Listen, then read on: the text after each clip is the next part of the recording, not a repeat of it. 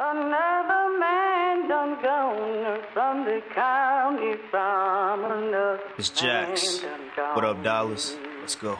Martin Luther had a dream, but Freddy Krueger had a Ruger. Ex Malcolm out the picture, so now we back to the future. Now we back to these losers embracing death like they used to, poking out they chest. But listen, son, now you leaking that future. Huh? So who's the shooter? Um, is it your man? Or was it a fan? Or was it a stand? Uh, Pop would beg to differ. In hindsight, I bet you he say he was not a nigga. Plus Biggie Smalls was just minding his business, yo. Smoking an optimal. When somebody got to drop the homie Biggie has got to go. And they couldn't stop it, no. I wish that they could. Yeah, the world needs change, but man, I wish that we would. So why the long frown? A man harmed from a four pound. His blood ripples on the floor from the war sound. His mama sitting at the wake, hoping the Lord's found. Another dead, another gone now. Damn. Another man done gone from the county from Uh-huh. another man Shit. done gone.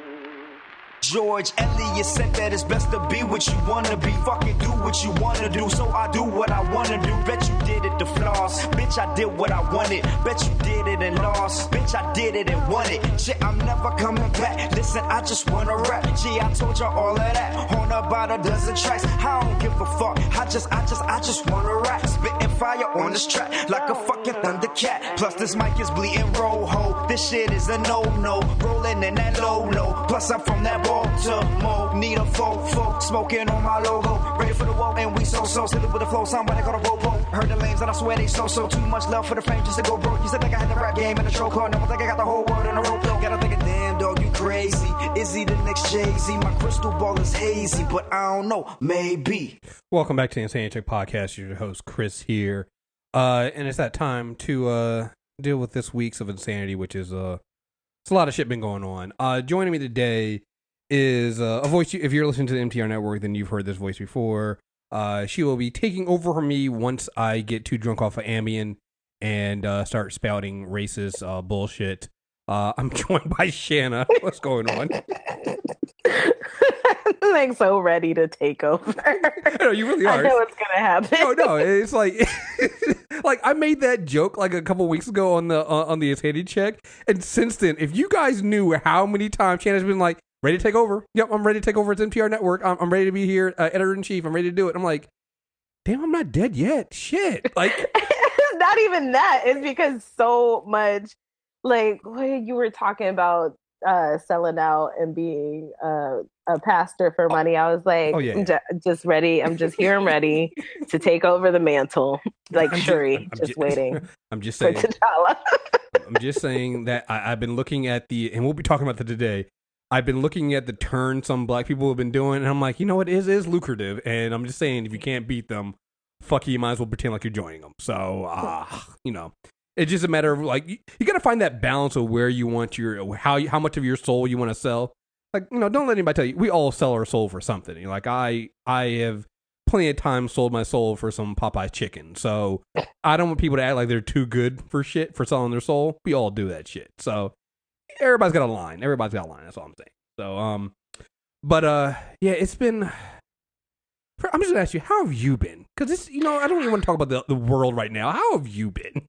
Um, I've been good and also tired. Um, You, you've been all you've been all over the fucking place. I know. So this is I've been traveling a lot. Um, it was my brother's graduation. I took the opportunity to also go to New Orleans for a week. Um, so my brother graduated from Morehouse, so I had to go to Atlanta. Um, I was when I was looking for flights for Atlanta, they were like, "There's a sale from New Orleans to Oakland." So I ended up being like, "Well, I'll just, you know, fly from Atlanta to New Orleans and fly back from New Orleans to Oakland. My friend, it turned out it was the same week that she got done with her job. So both of us were like, we're just going to take a week in New Orleans, take an actual vacation, a vacation that isn't linked to me like covering a convention. Right, that's not a vacation. That's not. I want people to know that that co- us covering, you know, no, unless we go out there a couple days early, and even then, it's still a little work creeps in, but that is not a vacation. I have found that out very, very quickly. so I was like, well, let me go and just like have a real vacation. Um, so that part has been great. Um, I got back, and of course, like while I was gone, like all sorts of shenanigans at my day job. So I'm still playing catch up at my job. Um, and I miss New Orleans. I really love that city. It is friggin' beautiful. It's one of the few places, probably not since I visited Montreal. I came home and I have been like on Zillow nonstop. Like, so how much would it cost to buy a house? How much is rent? What's the average price? And I'm like, really, like, legit, like, ah, I could totally move to New Orleans. It would Yeah. be great. I don't know. You strike me as a person who can't settle down one place anyway. You gotta be moving. Like it's I know. I mean, I've lived here for like almost 12 years. right. I just, It's that time for you. I to li- move. It's- yeah, it's I like to have a home base. Mhm. I, and I love Oakland. I love the Bay Area. Um, nothing beats it in terms of, you know, just culture, good people. Um, and it feels, even though it's a huge city, it feels like a small town. Whenever I go out, just walking around, I always run into somebody, like that kind of vibe. Um, but it's also expensive. It's really, really expensive yeah. when you go out in New Orleans and you have food like good food, like restaurants that like are literally like world famous, presidents have eaten here, and your meal for two people is thirty dollars including your tip. Mm-hmm. You're like, what? What? Like how? Right. like in the Bay, like that thirty dollars is getting me nothing. And I'm saying like your meal, you had a cocktail, and including tip, and for two people. Damn. Yeah. I, I do have to say something though. You you did you did say um restaurants that uh, presidents have eaten at, and um unfortunately now that we have Trump, I believe that uh, that bar has been lowered because we when now. I say presidents, I'm really referring to Obama. Right.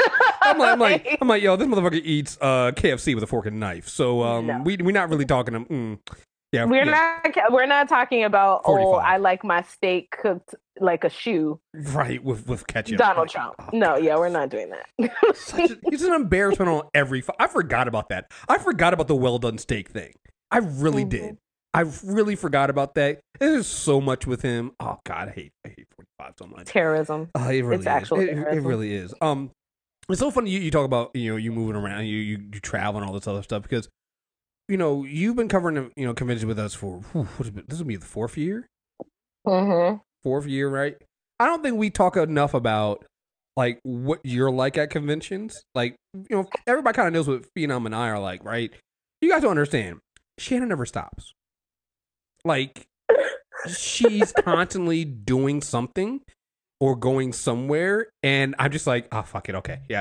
Like you know it- it's, it's always funny when we run into other people who are covering covering things for slice and they're like oh yeah you know i have i have to cover this i have to cover this my editor-in-chief wanted me to do this. I'm just like i just let shannon do whatever the fuck she wants. Like, i'm just like i don't know where she's gonna go. Like we'll come like she's like i'm gonna go walk around the floor. Next thing you know she's come like you had um on Facebook today, you had to talk about your dream, right? Where you somehow end up getting the personal, what was it, phone number or emails of Jada? was so I had dreamt last night that I was at a like press thing and Will Smith and Jada Pinkett were there and we just got to talking and they got like, you know, just vibing and they were like, Oh, like let's exchange like emails, like let me give you my personal email so we can get in touch later. And, da, da, da. and Jaden was giving me his email and all this and um and you know, we were hanging out. At one point there was a pool involved. But anyway, like, yeah, yeah, yeah. So that was my dream. So I feel like people on the, favor were like, "Oh yeah, that's a nice dream," and I'm like, "Was that really a dream? or Was that a premonition?" Because that, that's literally what you will do. Because how you um you've gotten a couple you've gotten people's personal email addresses that way. You have done this. Like I'm reading this thing going, she's gonna do this. Like this is actually gonna happen. This is literally what Shannon will do. She'll go off. Yeah, I'm gonna go walk the floor. Next thing you know, she comes back with gifts and she has. Oh yeah, I met such and such. Yeah, we talked it up for like a long time. I'm like, how the fuck did you do that? Oh yeah, I got his number. We're gonna be fine. We go, okay, we're gonna hit him up. and We're gonna do we're gonna do interviews with him. I'm like, how did how did this happen? Yeah, so I just let Shannon do whatever the fuck she wants. It's just like, oh yeah, you want to cover this? Eh, go and do it. Figure it out. Yeah, because uh, you never stop. The problem is that I I do too much. The problem is then I have like all of the emails. I won't even talk about the amount of emails and cards and things that I got at Emerald City Comic Con, and I have not contacted these people because I'm too busy to do it all. yeah, it's we're we're we're, we're gonna work on that. We actually have a call after this. we're gonna talk about some of the stuff we're doing.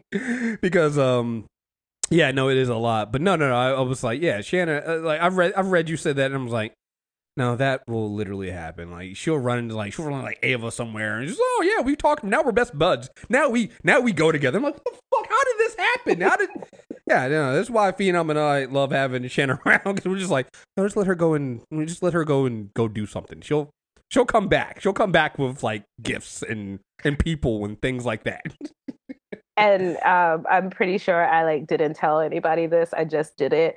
Um, but I also applied for press for Rose City Comic Con in Portland in September, and I already invited myself to stay at Jackson's house that I don't think he has yet.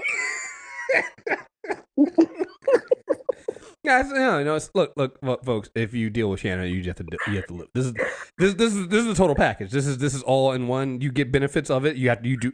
It, there is a cost. There is a cost, but um, no. I'm a total bully. I was just like, I just messaged him. I was like, so I already bought plane tickets to come to Rose City Comic Con. So you know, I'm gonna crash with you. I don't know where your apartment is yet. Uh, typical. That's, that's that's normally how it works. Normally how it works. So, all right, uh, let's let's get into some of the things. So it's been. I swear, did I have a show last? I think I had a show last week. I'm pretty sure I had a show last week. So, so much stuff has happened. oh my fucking! Like, I actually was thinking. Cause I don't have a guest for next week. I was thinking about taking a break, and I was like, but then if I take a break, I don't know what the fuck. And I have Leslie on after that. I'm like, that show's gonna be like four fucking hours because it's like so much shit is gonna happen if I don't have a show every week. Like it's it's it is absurd. So I mean, let's start with the obvious one. Uh the the one that got most of the news this week. Uh Roseanne got canceled. Um which eh, I have so many mixed emotions that go with this. Like none of them are, oh, I should feel bad for for Roseanne. Um the show never should have happened. And I'm it's been one of the things that I think as black people we has been and not just black people, but anybody who has been a target of this administration. Um when when when ABC said they were rebooting Roseanne with Roseanne Barr, all of them were like, You do know she's a racist, right? Like it, it, this wasn't like this would be like if ABC gave Alex Jones a, a fucking show. So when they announced it and all of this stuff, I was just kind of like, why do so since the cancellation it's like you know folks are like well the story is really more about the daughter and it's not about roseanne anymore and like you know everyone shouldn't be penalized for for what she said and da da da and i'm just kind of like but if you wanted to make that show you could have made that show. They made that show with fuller house. I i admit to being a total fuller house stan. I love that show. They decided to take everything that was great about Full House and center the show on DJ.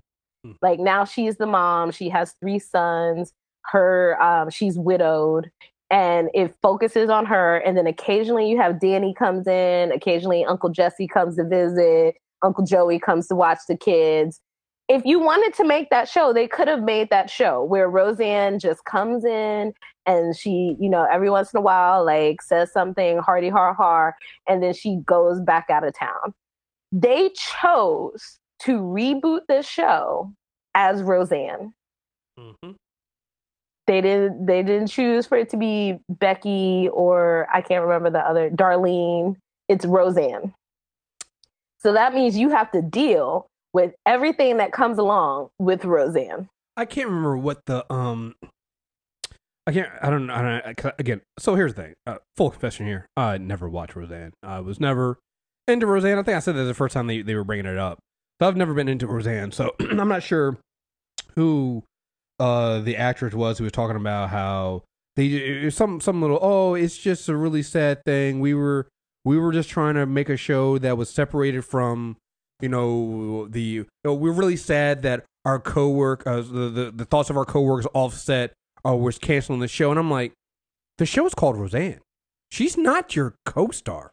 She's the lead. The show is about her. So it's like so the first thing they mess up with is like you said they centered roseanne. You centered the racist person.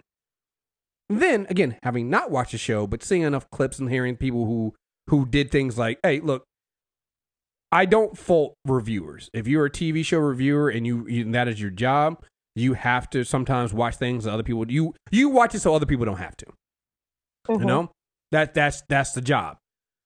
Some of those people did that and were like oh yeah were things like when they had the episode where they kind of threw shade at like um fresh off the boat and and and um blackish. And i'm like hmm. Then they had the episode where apparently roseanne thought that her neighbors were terrorists. And and they're doing all this stuff to kind of show the other side and you know th- we're showing that she's wrong. And i'm like no but you don't understand. Because you end the show and she's not kicked out of the family you're still making it seem like it's okay you have completely I, I think that and, this will be something that I'll, I'll we'll get into as we discuss this more I, I really feel like white people don't understand how much they normalize hate Mhm. and that's what they were doing with Roseanne. It's like, oh, we want to show the other side. It's like, no, we see the other side. Like, as, as a black person, I've seen the other side. I've been on the other side of that, the other side of the Roseanne stuff. This is some of the stuff I found. Um, Vox did an article where they basically went through uh some of um Roseanne's racism beyond just what she said about um Valerie Jarrett. So this one's from all the way back in uh 2013. Too bad Trayvon was unarmed, or George GZ George Zimmerman would be the dead one. Arm all teenagers. Uh, You- go ahead. So here's the thing also that gets me about Roseanne is that so that was 2013. Obama won the election in 2008, correct? Mm-hmm. Um, he started running in like 2006, 2007. I, I don't want to say all because clearly this was already in her because I don't feel like somebody becomes racist overnight. But all of this stems from the fact that when Barack Obama started his race against Hillary Clinton in the primaries, she wrote this whole long op ed about why Barack Obama, as a black man, should step aside and it was the woman's time to lead. And how he should step aside and let Hillary Clinton have this historic moment and be our first woman president. And she got dragged. She got dragged to high heaven for it. And ever since then, she became like a Republican, conservative, anti liberal person, all because she got dragged Well, for telling the black man to wait. well, yeah. Uh, first of all, I'm glad you remember that because I, I people I think tend to forget that that's kind of what did. But if you think about it, that's not too far off from Trump. Yeah, exactly. there's a so there there what I think uh, uh, and I think this is where I think this is where some of the mainstream um media has mostly because they're mostly white people. I think they've dropped the ball on this and they haven't picked up on this because a lot of people go, "Well, I don't understand the, the the white people that voted for, for for Obama then voted for Trump. Oh, it's because Hillary was so bad and it was because they wanted to change and blah blah blah." I'm like, no, what you guys don't understand is white people were down for a black guy when they thought that when when they when when when they had this certain perception of what the black guy would be. and so it's that. So you had some of the white people that didn't like Obama not being gangster enough, as Bill Maher would put it.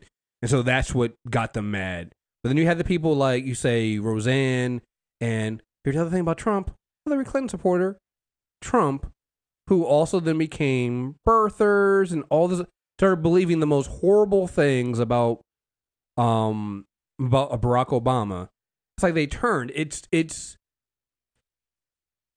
it's all connected and it also makes you look at them and look at this whole thing going as black people we have to walk on eggshells because the slightest the the first moment white people feel slighted by us they immediately change.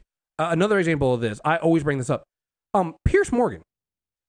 Mhm. piers morgan literally went from being the guy you think is again i, know, I always thought he was a- like, like an asshole but like he went from a guy who seemed to be left leaning to the minute Janet Mock kind of got snippy with him after the show because he he misgendered her during that interview. He immediately he immediately went off the off the chart. He immediately became a bad guy. Like the minute these people don't get their way, they their racism all of a sudden pops out. It's just like you said, it's always been there, but it's it's so amazing to me how how how how how thin the ice is for them. The slightest it, it, it reminds me of like um you know the guys who was like, "Hey girl, what's going on? I just want to talk to you. I'm a nice guy," and then she says, "I don't want your number." All of a sudden, it's "Fuck you, bitch! I'm gonna kill you." It's just that turn is so quick, and you're just like, "What the fuck's wrong with you?" It's it's every white person who you have ever, you know, who call themselves an ally, but you've ever questioned their methods, Mhm. and they turn into like, "I've always helped you people." Mm-hmm. Yeah. Um. Let's see some more. Some more. Some more comments here. This is from uh, February tenth, two thousand fifteen. I hope all Jews leave UC Davis and it then gets nuked. August 20, uh, 26, 2016. Jew hater Hillary Clinton's handler, Huma Weiner, is a filthy Nazi whore. Also on August 26, 2016. Hillary Clinton is surrounded by Jew haters who made fun of the Holocaust and Jewish suffering, yet her uh, her her ultra Trump supporters called Trump a bigot. Is is she Jewish? She- Actually, yeah. No, here's the thing. I believe Roseanne Barr is Jewish. So I love that part too because people will sit there and go, "Oh, she's not. She's not a bigot. She's Jewish." I'm like, uh, Uh, Jews can't be bigots now. Is she's not even. Yeah, yeah. So and the other thing too is um, because she was calling Valerie Jarrett a monkey. She was doing that. Um, that's not the first time of her calling a black woman a monkey. Uh, twenty uh December twenty second, two thousand thirteen, three days before Christmas. Susan Rice is a man with big swing, big swinging eight balls.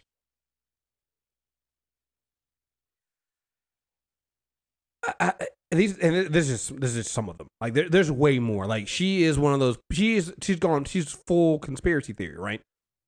So it's to me. I, I was seeing a lot of people, you know, applaud. Uh, who is the the president of ABC right now? It's uh Channing Dungey. I think that's her name. The black woman in charge for stepping up and saying we're canceling Roseanne. And I, I'll give it to. I'll, I'll give ABC this before I, I then roast ABC and everybody involved canceling a popular because people were trying to say the ratings were down, blah blah. Ratings might have gone down. Ratings always go down from your initial shows. The ratings on that show were so strong. It's one of the stronger shows ABC had. Um, canceling it was that's definitely huge. I've never seen a popular show. Can, I mean, think about it. Um, I don't even know what the uh, ratings are on that. Uh, what was it? Um, uh, uh, Lethal Weapon where they replaced they they literally replaced the lead because he was a terror on set. So I don't even know what the ratings on that show were. They didn't cancel that show. They just re- they replaced the lead. you know, But what were they that good? Because yeah, from what I understand, I'm like looking it up right now. They it started off very high because people were mm. checking it out, but the ratings were falling. I don't think they settled. I don't. I don't think the ratings settled. How many episodes did they have this first season? Was it only ten? I think so. Yeah, I don't think the ratings ever settled for it. So I do believe that the ratings would not have been like where they were at, but it was still a strong show. You know, and and I don't think ABC does really strongly in their ratings anyway. hmm So I still think so. I, I mm, I'm, I'm again. I'm trying to be nice here. I'm, I'm trying to be nice before I roast everybody. Um, I think that is commendable that they would at least take the stand. Because let's be honest here, even with all this shit, I've never seen it before. Oh, No. th- this was the Swift. Like, I can do a timeline. So I was still in New Orleans. We tended to wake up late. so, like, I mean, I think I like woke up like around eight or nine, scrolling through Facebook. It was like Roseanne makes racially charged because at Mhm. that t- point they weren't calling them racist. Mhm. Roseanne makes racially charged comments about former aide. Okay, cool. That's you know that happened. Not surprised. Uh, get dressed, get ready to go um, out for breakfast slash lunch. Uh, Wanda Sykes has quit the show. Oh, okay. That's a development. All right. Call a Lyft, get in the Lyft on the way to lunch. Show has been canceled. I have never seen something so swift. I knew the show might be canceled when she came out and apologized. I was like, oh, they had a conversation. Everyone called her. Yes, I was like, and it wasn't one of those conversations like of, hey, listen, can you please? It was one of those conversations of, we're really seriously considering canceling your fucking show because you can't keep your fucking mouth shut. Because here's the thing. Here's the thing that here, here's the thing about um racist white people. They don't apologize until the consequences smack them in the face. Until then, they're taking they're talking cash shit. Like it's it's oh I'm never gonna apologize. Ed, uh, what's gonna happen to me? Then all of a sudden they get fired. And then all of a sudden it's whoa whoa whoa I'm sorry. It was just jokes. I'm I didn't. I'm sorry. You know I want to take it all back and blah blah blah. That's what happened to Roseanne. So I was like, oh, they might actually do something. And then that's when it came out. This show was canceled. I was like, oh shit, they did do it. Like you said, swift thing. Maybe swiftest thing I've ever seen in my life. Never seen anything that's that swift. You know. Um. The flip side of that is, show never should have been, should have been greenlit. Mhm. It just it, we never should have gotten to this point. I I'm I'm tired of because so funny. We were, I think we were talking. I, I can't remember if I brought up Van Jones last week, but I wonder if people remember that Van Jones got into the White House was, was working for Obama. He was there. I don't even think he got six months before he was kicked out. Like Obama had to apologize for saying the Cambridge police acted stupidly for arresting his friend who was trying to get into his own house. White people, on the other hand, like Roseanne, can have a decade long history of being racist and they get rewarded for it. And mm-hmm. It's just like I'm and, and so I'm seeing all these things about and we'll get into this people that are trying to be empathetic toward uh, towards Roseanne, which I'm still just ugh. But I I don't I, I was seeing articles about oh well, you know, you know, Roseanne had to go, but I do feel sorry for the cast and crew members and blah blah blah around. And I'm like, I don't. I, I I, will say the crew probably. I mean, you know, you know, grip Okay, number okay. four. Okay, okay, you're right. You're right. The crew, He's just crew- trying to have yeah. a job. You're right. You're right. the light and sound guy, they, they I mean, it's just a, it's just a, just a union job. It's just that they just they they don't give a fuck who shows up. They're there. I feel for them. That's fine. The cast, though, here's the thing: if Roseanne is this bold on Twitter, the fuck you think she's saying in private? Mhm. And I refuse to believe that you didn't know. It's like when people go, "Oh well." You know, this is not the Donald Trump I know, and then and they also reveal, but hey, he did say some stuff like this before, but we just laughed it off. I'm like, yeah, yeah, because you guys always laugh off shit like this. Well, I mean, you can't even say it's not. I didn't know. She's on a public platform. like, she wasn't saying this in the privacy of her home. She's on a public platform. Like these tweets are there for anybody to read and look up. Matter of fact, let me see. And I'm sure if you're her quote unquote colleague and or friend, you follow her. hmm you know what she's saying. I'm gonna see if I can find it. Do I uh, have it? Um, I want to see if I can find the video of the upfronts where they made the joke. They made the joke about upfronts about her Twitter feed. Like they they made her front and center of the upfronts, and I'm like, yo, you don't get you don't then get to be upset when you knew up front that her Twitter was going to be a fucking problem. Mhm. You you knew it. You made a joke about it. It was all fun and games a week ago. Literally. it was all good a week ago. And then all of a sudden Ambien hit and you know, we got to blame the Ambien cuz Oh, oh, Ambien was like, don't put that evil on me, Ricky yo, Bobby. yo. When when you have the maker of the drug going, "Hey, hey, listen, listen. Our drugs don't make you racist." But I I think that also shows you how dangerous conspiracy theories are because I think that's been an Ambien makes people racist thing has been floating around for a while. And and I'm just like how how does how does taking Ambien all of a sudden make you Uh, Ambien helps you with insomnia, right? That's a sleep drug. It's a sleep drug. It's help, it's help, it's helping you fall asleep. Somehow, what do you, you fall asleep? Oh, niggers. oh man, it's just oh, she's getting tired there. It's just you know, I thought it said niggers there, but uh, this is Ambien. Like, what the? Fu- I I, I want to know how that works. How does taking Ambien to help you battle insomnia make you go onto Twitter and compare Valerie Jarrett to an ape? Where I, I thought you were literally just supposed to go to sleep. Like you take it before you go to bed. I had no idea. I, I, I, I, the same here. I thought that's what it was. I was like, she was like the Ambien. I was like, wait, the sleep drug?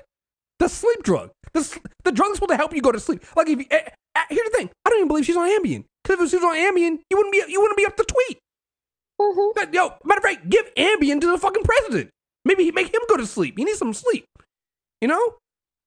Give you a fucking Snickers. Like what the fuck is this? I, I just I'm I'm eh, eh, like when she said, "Oh, you know, I'm taking drugs," and then so then after that, then came the oh, she has a mental disorder or mental I- issues, and she's battling she's battling mental issues, and so I wasn't gonna bring this up, but I I spent thankfully they've been quiet today, but I, I spent like 24 hours battling Zack Snyder stands on on Twitter, and um. That was hilarious. It- It's the most. I, I I did not believe that. I, I could not believe that Zack Snyder actually has as many many many stands in the world. And um, uh, there was an article that came out to try to say that he was trying to say that the lightning on on the Flash was bl- was not blue but but but but yellow. And I was like, what the fuck? That doesn't make any sense. Then they came out and said, oh, he misunderstood the question. He was talking about the the the, the lightning bolt on the chest, and I'm like, okay, that doesn't make any sense either. I was like, that doesn't make any sense because like, how do you mistaken that? And then all of a sudden, his fans were like, "He had you're making fun of his disorder, mental disorder." I'm like, "What are you talking about?" He's like, "He has dyslexia. I mean, not disorder, like disability. He has dyslexia." And I'm like, "Okay, That's but- not that's not how dyslexia works. Mm, and I'm like, okay, first of all, first of all, he didn't say that. Like, if he had come out and said that, oh yeah, my dyslexia is why I mentioned, fine. But he, I, full disclosure, Zack Snyder does have dyslexia. He has talked about it openly. It's there. Um, but you cannot use that as an excuse for misunderstanding the question. Well, one of the side effects is one of the, the issues of dyslexia is misunderstanding. I'm like, you guys are not doctors. You guys got to stop that. So they spent like so half of the people that were coming at me were trying to say that I was making fun of Zack Snyder's dis- disability, and I'm like, you guys are the only ones that brought up the fact that he has dyslexia. That has nothing to do with what I was talking about. But it showed me how quickly people jump to somebody's disability or somebody's mental illness as being an excuse for them. Same as happened with um Kanye, right? Oh, now I think they're trying to say Kanye has bipolar disorder. And he's bipolar, and that's why he comes out here and does all this crazy stuff, and it's not really his fault. It's nothing drives me more like that was the only time when I was dealing with these stands that I actually got upset. It was the first it was the only time I broke character and was like before then I was just trolling them. But I told dude, I was like, you don't know that it's his dyslexia. You're just some guy on the internet. You don't know that. It's like, well, what? I'm like, okay, so if if it could be the cause of it, okay, but what if it's not? Do you know 100 percent that that's the cause of it? He's like, no. So then, how are you blaming that for his misunderstanding? Well, I can't really, but I'm. Try- then shut the fuck up. Stop, stop making these internet diagnoses of people and and trying to blame their disorder, their mental illness, or whatever the fuck. Like I'm so tired of people jumping to that as an excuse for people just being bad. hmm Like Also, you can make a mistake. I mean, I think it's uh, bullshit. I thought they were talking about this instead of this, but you can. People can make mistakes, and that's okay. Right. It doesn't mean that you did it because, well, when I was little, I broke my leg and now I get the, you know, now I get a sharp pain in my leg every time and it makes me uh, say stupid things. Like, no, that's not how, that's not how it works. That's not responsibility. So, um, let's see. Uh, so Jimmy Kimmel, Kimmel said this. He says, "Oh God, yeah, it was so." Okay. What the real Roseanne is on Twitter said in, is indefensible, but angrily attacking a woman who obviously is not well does no good for anyone. Please take a breath and remember that mental health issues are real. The Roseanne I know could probably use some compassion and help right now. Jimmy Kimmel, go fuck yourself. See, here's the thing.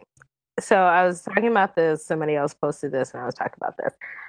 In a way, I do think that racism needs to be looked at in terms of what is the what is the the mental thing behind it right because at the end of the day it is like an intense vehement hatred like to the point of you like that other article came out this week about how racists are denying climate change like and it's it's all based on racism Hmm. like basically they don't want to believe anything that the president said because he's black and like and and to the point of denying like the actual facts in front of them so in some way i do feel like we need to not categorize racism as a mental illness but we do need to look at what is the mentality behind that Oh, 100%. 100%. like it it because it, it it logically makes sense and you know the whole definition of being crazy is like doing the same thing over and over and expecting a different result like to me it's just like if you are so deep in it that you are willing to ignore actual facts like then i want to understand how your brain works. But at the same time there are so many people just walking around with all sorts of it's like the same thing when people are like uh, school shooters have mental illnesses or that they've been bullied and they're depressed and you're like there are literal gay children being terrorized in school right now who are not shooting their schools up I, I, that that's my response to everybody who tries to blame mental illness or being bullied or any of this stuff. I'm like, if that was the case, uh, every school shooter would be in the, from the LGBTQ community or a black woman. I, I'm just I'm just saying every school shooter because it's like if if there's any groups of people that have any reason to want to just say fuck everybody, but they don't, and it's it's just a cop out. It, it, it's so funny you mention you know us really need to dig deep into racism thing like that. Like I believe. I, I, I believe it's not just ra- cause I, I think I know. I am not a doctor. you know, I gotta say that. You know, you never know. You know, people. You know, try to take. i watch take- a lot of Grey's Anatomy though so i Hey, like look, I'm not a doctor, but I watch a lot of fucking ID channels, so I think I really understand people when it comes to like crime and things like that. I'm just saying, I'm watching a lot of Law and Order. Just real quick, um, Detective Stabler is terrible. Holy shit! I keep I keep trying to tell. I've been telling people this for the last few years. Stabler has always been a terrible cop. Like we're watching the episode. We're totally off topic right now, but I was watching the episode today, and it was um the one where they kind of had the dude that looked like trying to make it seem like uh, he was uh, a star football player. It kind of made it seem like he was Tom Brady. He was a star football player, but he turned out to be gay. And um, uh, uh, Stabler got was like, oh man, he's gay, but it's like, you know, he's my kid's favorite football player, and and and and, and everybody was like, okay, and he's like, yeah, but it's just like he has a poster on the wall. I'm like, so so what's the problem, Stabler? Like, what's so you're so it doesn't change the fact that he's a good football player. Like he is undeniably terrible. Like, he is the poster boy for not all cops are bad, while also beating up suspects and just being horrendous. And uh, yeah, sorry. Anyway, But um, I, I really feel like when it comes to racism, and it's not just racism, it's it's it's racism, it's sexism, it's homophobia, transphobia, like any of the the isms and phobias and things like that. I think it comes down to um, it's you know, humans have a have we we're all kind of need to go to therapy because I think that humans in general haven't been able to deal with the raw emotions of things of like not uh of, of loss of you know not being the best at something uh not getting jealous when somebody else gets something that they think they deserve. Like i think all those things roll up into the perfect bowl that allows somebody to pick up you know racism or they pick up sexism or they pick up homophobia or transphobia things like that because we have this innate need to be better than other people and nobody wants to be the bot. nobody wants to be the Mhm. bottom of the totem pole so when it comes to white people and racism and you'll hear this and we're going to play some of this later on i have some some clips that that really kind of take this out white people feel like they're the victims and so it's They like really if, do. yeah It's so really weird. Right. So so it's it's this. So it's two things. It's, it's two kinds of victims. It's one. There's the because people always make make it seem like it's the poor white people that are like the rednecks in the South who are the racist. I'm like, no, it's it's it's a lot of white people. The poor white people look at it like black and black and brown people, in in and if they're if, if it's a white male, women are getting their jobs. So if they're if they lost a job or they're not getting the pay they think, instead of looking at you know the business or their boss or their life situation, saying, okay, what am I doing or what am I not doing or what is somebody else above me doing to me to keep me down? They're looking at the people next to them, going, oh, it's you. It's it's it's the black person. It's the the the the woman who now got a got a got a got a raise over me or got a promotion over me, that should have been me. Obviously, they're the ones holding me down, and so they they direct it to the wrong people. Um, same thing happened with, with sexism. Like men do this all the time. It's like, you know, you, you saw the reaction that, that that Ava says she got when she's having all women direct Queen Sugar. It's like ridiculous. Like well, that's uh, that's uh, I should sue. It's like why you don't want to direct Queen Sugar? exactly. You don't even Like want- you don't even want that job. you don't even want that job, but you think, but, but you think that because it's there, she's doing that, even though that is historically when what men have done to women in the first place, is keep them out of positions to to direct and get these opportunities. And now that the the playing field is getting leveled, it does mean that when the playing field is level, it does mean that whoever had the advantage before has less advantage. So they are right in the technical sense that they are getting less, but they don't realize that's or they don't care that that's normal that's normalizing the playing field. You know? If if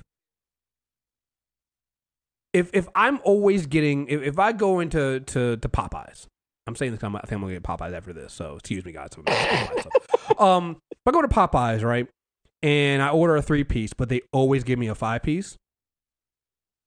And then one day I come in and they're like, oh, yeah, we've been making a mistake. We've always given you a five piece. We were always charging you for a three piece. We've been giving you five pieces because because we had extra. But now we decided we're going to give those extra two pieces, set them aside, we're going to give them to homeless people.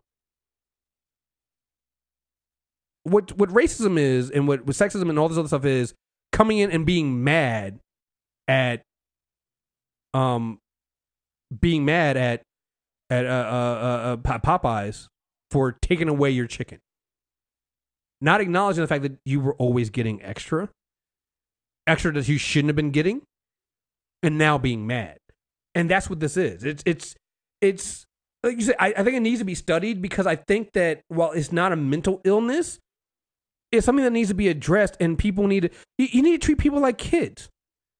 Like we really need to te- te- teach adults to be kids again and be like, no, you need to play nice. Share your toys with your sister, Johnny. You can't you can't hog all the toys for yourself. Well, I don't want to, mom. I don't care if you want to or not. You gotta fucking do it. So that reminds me of my friend's kid. So um, he is the middle child. He is a terror. I love him to death. He's my favorite person. He on his birthday, he got his toys or whatever. It was his day. He was horrible to his brother. Like his brother would touch something, he'd be like, "No, you can't have that. It's my birthday. It's mine." Like, like you can't have any fun because it's Mhm. my birthday. His brother's birthday was like a month ago. You should have seen his face because at one point he picked up one of the presents and was like, Hey, mom, can you help me open this? And I turned to him and I said, It's not your birthday. Mhm. You can't play with that. The look on his face, I've never seen him so mad at me. gotta get he was so hurt. Like, how dare you betray me? you, you, you gotta get them when they're young. You gotta get them when they're young. I'm just. Uh, it, I mean, but it, it's it's it's it's serious. though, But that's exactly what adults are doing. You got a bunch of people that that eh, that want to blame everybody else.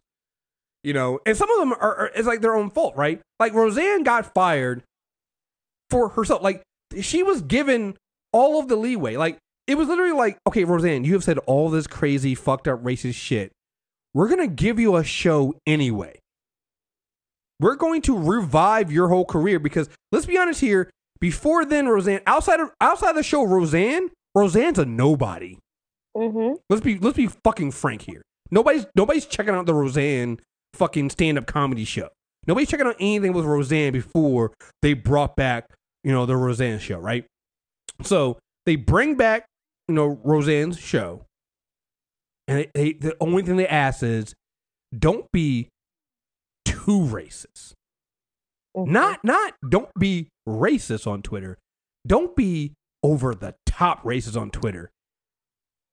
And Don't be the racist we can't explain away. she couldn't even do that. But I said this on Twitter. I was like, you know what though? This is the quintessential Trump voter. The Mhm. person who goes out there, you know, and is told, listen, you're getting everything you want to be, just don't just don't fuck it up. Don't go too far. You know? Or or the idea that, you know, Roseanne uh, um going out here and is getting everything in the world and is told just like just don't be racist. That's all you gotta be. Don't be racist or you're gonna hurt your own money. And she couldn't even do that. And that's literally what Trump voters did. It's like, you guys, you you guys were we were told you guys just don't be that racist.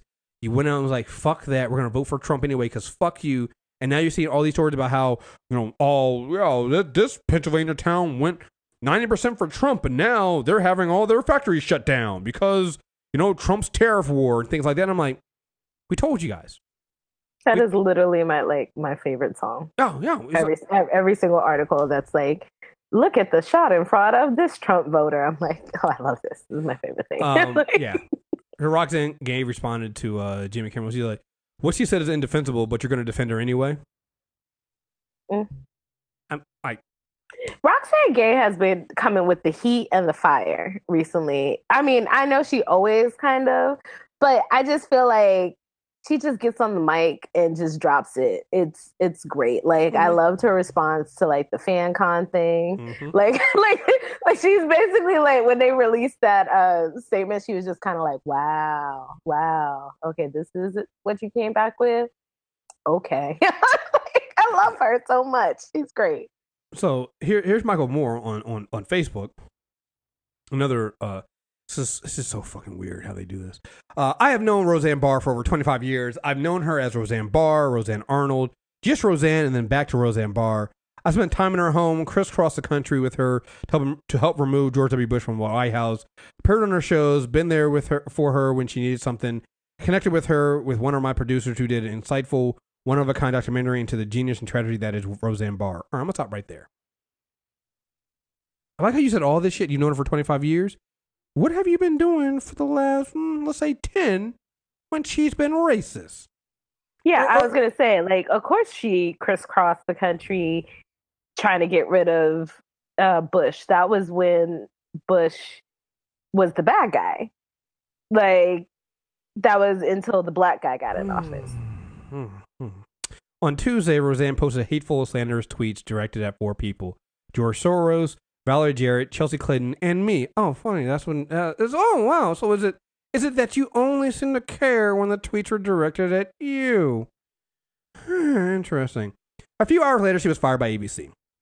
For the past few years, a little bit more than a few, Roseanne has been posting the craziest stuff on Twitter, like claiming Hillary is part of the child sex abuse ring being run out of a DC pizza place. He claimed that the Clintons had murdered people. Anyone who criti- criticizes Benjamin, Benjamin Netanyahu was a Nazi. Uh, you also left out the fact that he also considered that uh, Obama is not born in America. But I'll let you slide on that one, Michael. Um, Roseanne seems to be suffering from some sort of madness. It more than just it, it's more than just saying she's racist. She operates in the same sewer sewer of lies, conspiracy theories, and bigotry that's uh, been rising in America for years, and that has now succeeded in electing our current president. Totally nuts. Here's who's not crazy: Donald J. Trump. Michael Moore, go fuck yourself. You are not going to separate your friend from Donald Trump and say that Donald Trump is crazy and nuts, but then your friend Roseanne is just suffering from mental illness. You cannot do. I, uh, mm, how how does that work? Trump, though he shows all the signs of being absolute bonkers, is not insane. He's the real deal.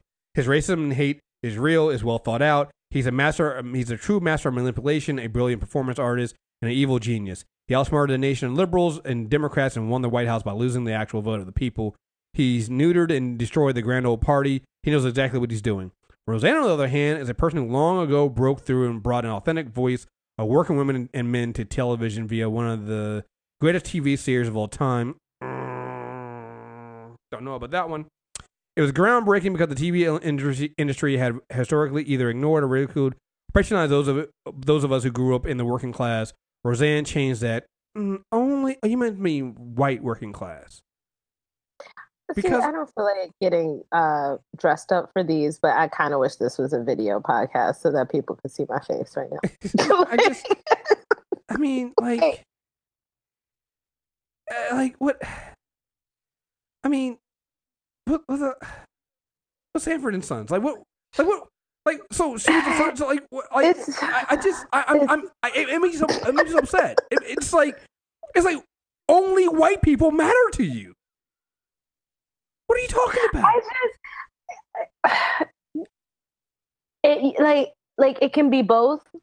It's it's just like just like Bill Cosby could have created one of the most groundbreaking sitcoms that changed both the TV landscape and also how black people were viewed in America. And also be one of the most prolific rapists of our time. Mhm. It can be both it can be both like she could have been she could have been a great voice for a, a demographic that was not getting any shine or any notice at one point in time and she can also be racist Oh, whoa, whoa, whoa! Having two thoughts. This. Oh, well, I don't know about that one, Shannon. I, that's a little. It's a little bit bold there. Like I, we we deal with we we like to deal with reality here on the Insanity Check. You're getting a little bit crazy there. I don't know about that one. it's like the it's like this weird thing where people are like people are not a monolith folks contain multitudes. Uh, people can i can do two things at once and have more than two thoughts at once. And then like their fave does something. And it's like they did this one great thing once. They can't be this. She's jewish. She can't be a bigot.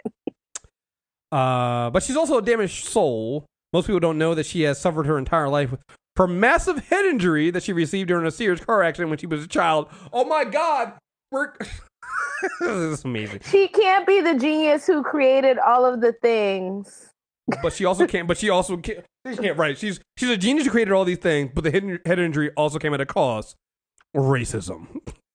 her brain injuries were immense, and she spent months in the hospital recovering, struggling to recover. Uh, I also have no idea what it was like to grow up as she did as a Jewish girl in Salt Lake City. Not a tolerant state, to be sure. She told me how her parents, who owned an apartment building, were asked by the U.S. government after World War II if they would be willing to house Holocaust survivors who had come to the U.S. as re- refugees. Her parents took in dozen took dozens in, and Roseanne's childhood was spent with these survivors as her family. The stories they told me, she said, were filled with unimaginable horror. I've always wondered what the effect of me as a little girl. So here's the thing. Here's the thing. So what, what from reading this, what it's telling me is Roseanne and her family didn't suffer these things personally. She got secondhand stories from other people, and we need to take that into consideration for how that affected her growing up. Huh. If only there was a group of people who have a long storied history in America of, you know, uh, suffering at the hands of the state, uh, having their families ripped apart, being economically and socially discriminated against, and um, that would be, you know, turned into some kind of, I don't know, um, cause for for for some kind of depressive PTSD in their communities. If only there was a group of people that suffered like that. Uh, other than Roseanne, huh? Just weird. Just weird. Just He's Huh. been through so much, you guys. she's been through so much. much. Hearing other people talk about them going through so much. Huh. Now, sadly, for the past few years, Roseanne has been in a downward spiral, ranting the like like crazy on Twitter, spreading conspiracy theories, attacking the people she used to love, supporting supporting Trump, and being just an outright hateful and racist person. It has been a difficult to decline. Uh, it's been a difficult decline to witness. She repeatedly attacked me, and on Tuesday called uh, after calling George Soros a Nazi. He's a Jew and Holocaust survivor. But you told me before that she had Holocaust survivors in her own house. But Soros, though. So, okay. Soros. Okay. Okay. That because that's literally all I ever hear when people bring up Soros is just his name, Yeah. Okay. like not. Even- like even- no, no actual facts. People are just like Soros. yeah. He doesn't. Even, he doesn't. Like, okay. he doesn't even have a first name. He's just. He's like Prince. He's Soros. Yeah. Um, Valerie Jarrett as, uh, as an offspring of the Muslim Brotherhood and Planet of the Apes, saying Chelsea was married to a Nazi relative of George Soros. She then retweeted a disgusting new word for me because I have spoken out against Netanyahu's government and his killing of uh, Palestinians, Jew hater, nonstop insanity and sickness. I guess that might be 20 million out of 30, 320 million who probably agree with her. She is thrown down with the lowest of the low, and who knows if she'll recover from this descent into her own personal hell. To close, I want to say just how great the new Roseanne show was. It was funny but brutal to watch because it showed just how our system of greed has hurt millions of families like the Connors of Illinois. On the final episode last week, Roseanne was addicted to opioids because she couldn't afford the knee surgery she needed, so she suffered along in agonizing pain. Dan, her husband, in order to raise money for her surgery, decided to take a non union job, and Roseanne berates him for doing so and letting his union brothers and sisters down. There are a couple quick knocks on Trump, making it clear that the real Roseanne was not writing or running the show. For the past nine weeks, the new Roseanne show has shined a powerful and necessary light on what it means to be working class in 2018. The blended family of this new series was white and black and LGBTQ, and her generous neighbors next door were Muslim who forced her to confront her own bigotry. Here's the thing. Uh, go ahead. I'll let you go first. You can't force her to confront her own bigotry. You mean she she she was being a bigot to them, and she had to take a long hard look at herself. I I I just, I need I need white liberals to realize that shows like Roseanne are not meant to do what Michael Moore just said, which is confront the bigotry and take on Trump. No, no, no, no. Shows like Roseanne are meant to placate white liberals to go, see, it's not that bad. See, I can deal with my I can deal with my my mother who is like Roseanne, or my father who is racist like Roseanne. You know, that's what that show is. Roseanne was not meant to have us all come together because first of all, black people ain't watching Roseanne. Mhm. LGBTQ community wasn't watching Roseanne. This was made to placate people like Michael Moore and white liberals who really don't understand the the terrors that the marginalized community suffer with. We are not your learning tools. We are not what you use to make yourself feel better. Because oh well, see her blended family. See, it's really about this, and her Muslim neighbors force her to cr- confront her own bigotry. We're not your fucking tools for that shit. Yeah, like that's not. I I feel the worst for that that little black girl who was on that show to make them feel like they had some diversity. yeah, it, it- because it's That's bullshit. who I feel bad for. You're you. They literally use her as a fucking shield. You're using the pain and suffering that we suffer as a shield to then water it down so that you can feel better about yourself. So that when you go home for Thanksgiving with your Trump loving family, you can sit there and go, oh, we're just like Roseanne. And you go about your business. Do You think that's okay. You know, and you, you you do things like Michael Moore did here, where he for he you see where he, he forced the he, he- he switched the, the, the, the focus of it to is oh they're talking about the working white the working working class family and how the ec- economy and blah blah blah. Yeah, that's all you care about. This is all you care you about. know, what would have been great again had they centered the show on Darlene, and you have these the same stuff happening, right? But then you have that special Thanksgiving episode where Roseanne and her bigoted ass shows up, and Darlene has to be like, "No, this is not how we act. It's 2018." That would have been a great show. I would have watched that. I would have been okay with that because it would have been white people checking other white people, not friggin' the the Muslim neighbor next door having to call Roseanne a bigot for her to fucking get it. hmm I am annoyed now. Yeah, so annoyed. it, it, it's annoying because I, I want that show. I want the show where, like you said, like where it's Thanksgiving, it's Christmas dinner, and and your racist family comes over, and you kick them the fuck out of the house. And you tell them as long as they're gonna be racist, they never see their grandkids again. That's the show I want because that's where you confront racism. The whole we'll come together and we'll find the common grounds and we'll talk about that is bullshit. Because you know what? When you have a basically an all white family, because I'm sorry, I'm still calling an all white family, even though you had the little white, the little black girl there as as your as your token, still an all white family. Your, the all white family, when it comes to finding something something to, to the common ground, it has nothing. It never it never has anything to do with the people that are marginalized. It never it never has anything to do with coming. ar- We we can all come together about the racism. No, no, you don't do that.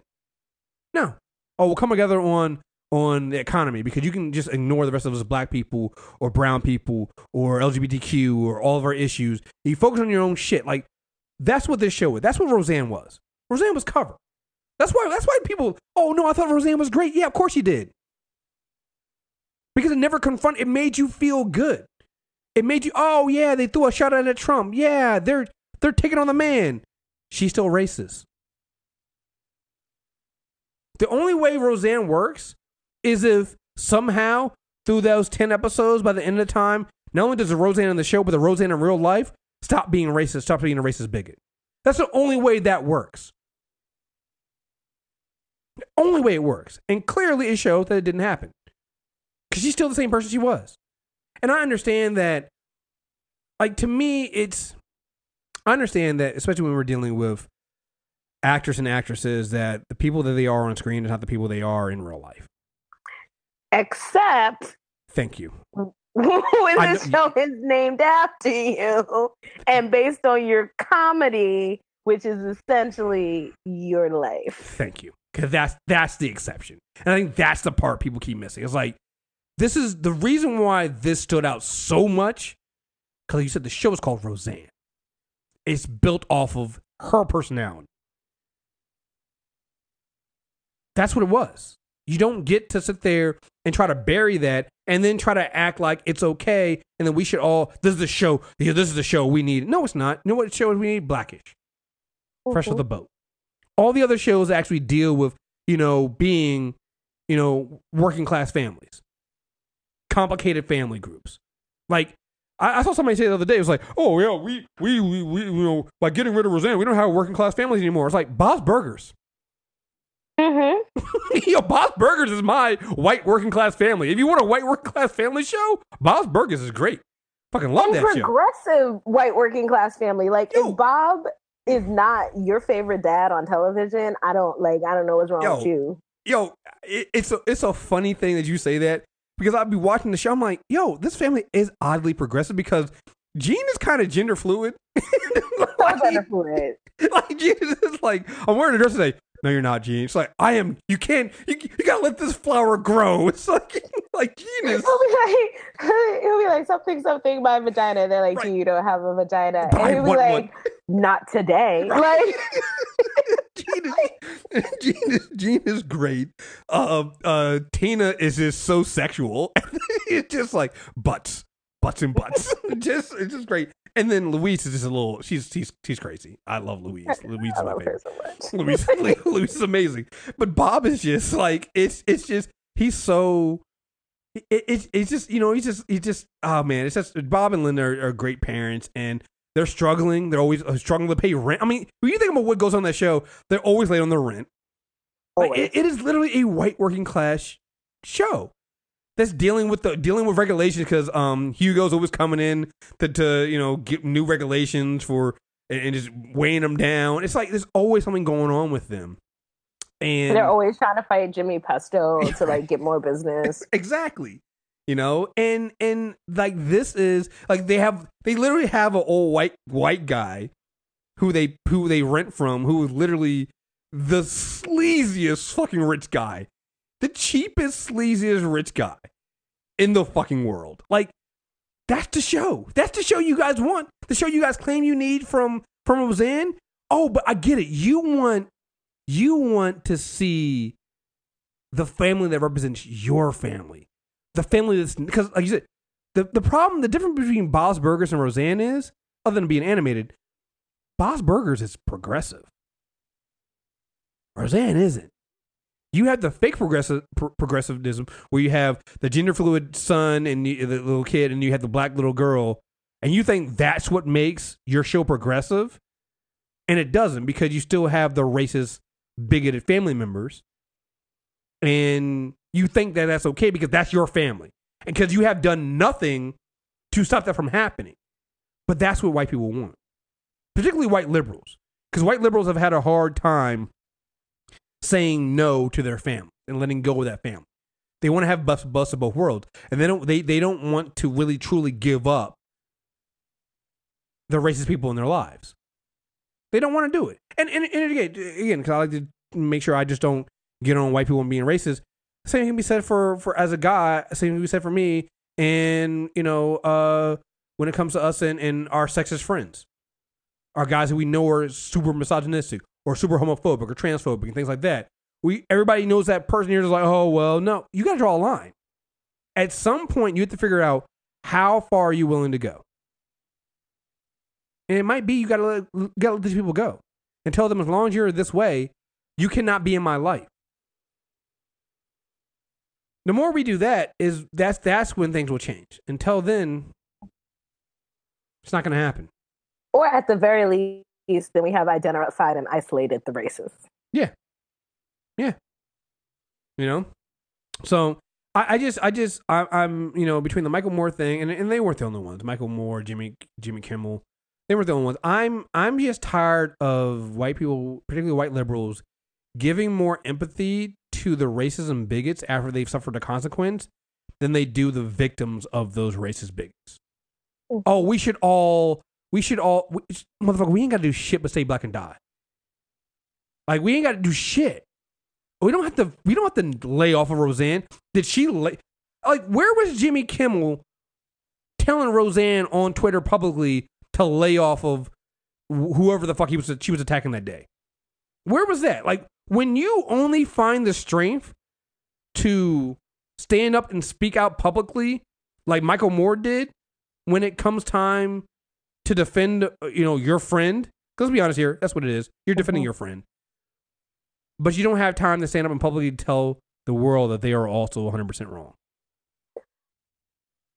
I in, in a hurtful okay. way in a helpful Probably the only, and this is not a defense of her. Probably the only thing I will say is I do think that the consequences were so swift and immediate because she is a woman.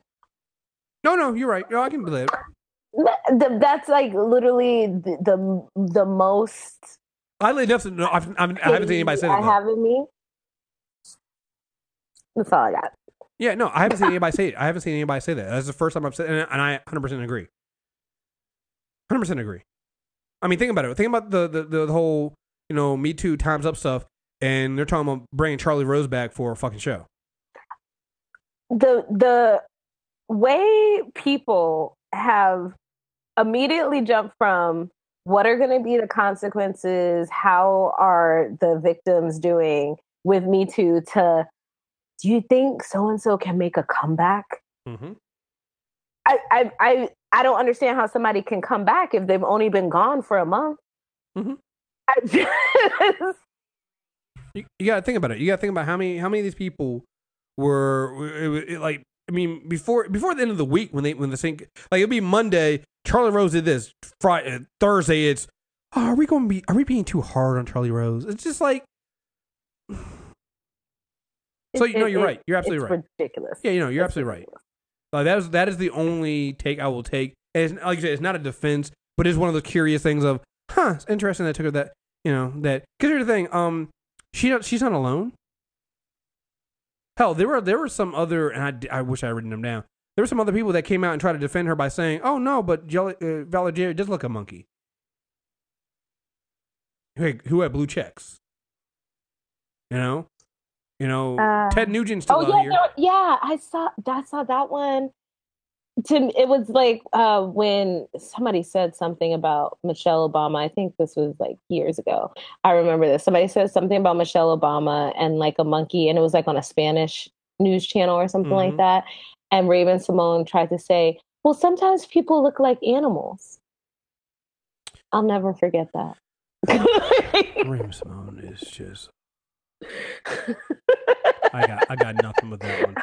Because I Um, saw that tweet about like somebody literally put a picture of Valerie Jarrett up next to a picture of Helena Bonham Carter in the Planet of the Apes reboot. Mhm. Not even the good Planet of the Apes.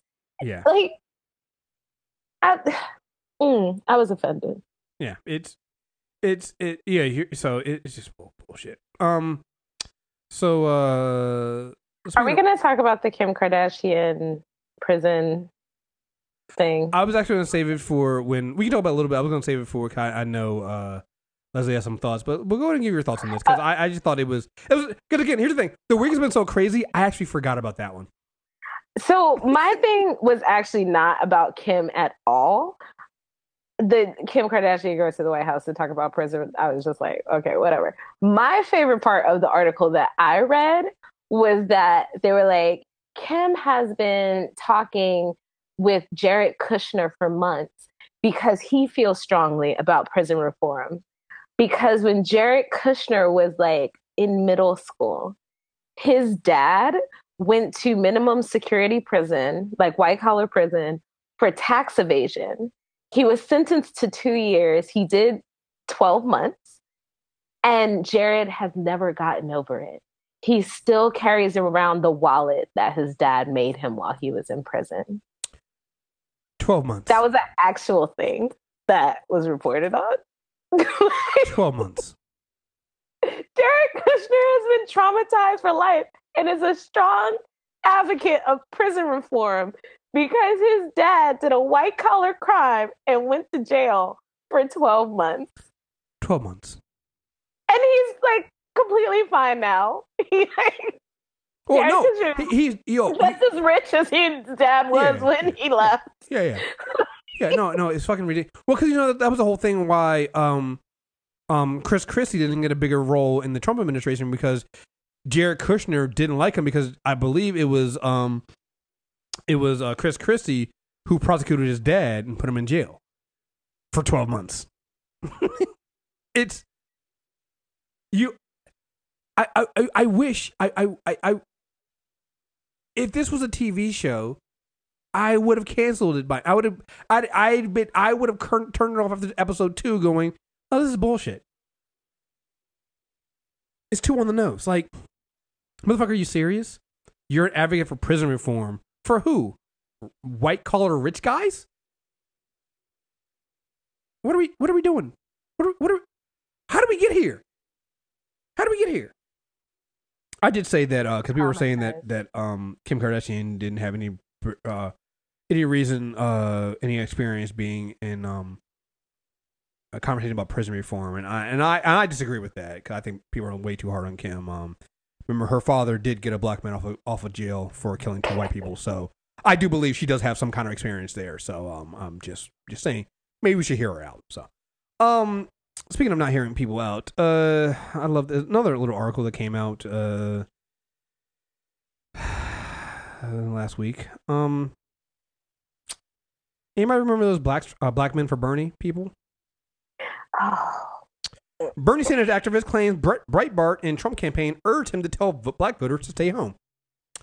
A former activist for Senator Bernie Sanders claimed he was recruited by Breitbart to rally black supporters, black voter support for then candidate Donald Trump, but urged them to stay home if they didn't plan on voting for the TV star turned politician. In an interview with Bloomberg, uh, Bruce Carter said he was brought on by the conservative news site after dumping the Democratic Party over his treatment of the Vermont senator who was running for POTUS at the time. Carter, who created Black Men for Bernie, said a Breitbart, stat- a Breitbart staffer approached him under the guise of interviewing him. Before he knew it, he had signed up for before you know before I knew it, I uh, tripped, fell, drank some, had some, uh, uh, took some Ambien pills, and next you know, he had signed up for a ten week effort aimed to get black black folks to vote for Trump or to set out of the election altogether. If you can't stomach Trump, you don't vote for the other people and don't vote at all. Carter, 47, recalled telling African American voters, message he claimed that the Trump campaign told him to deliver to anti Trump voters. That's what they wanted, that's what they got.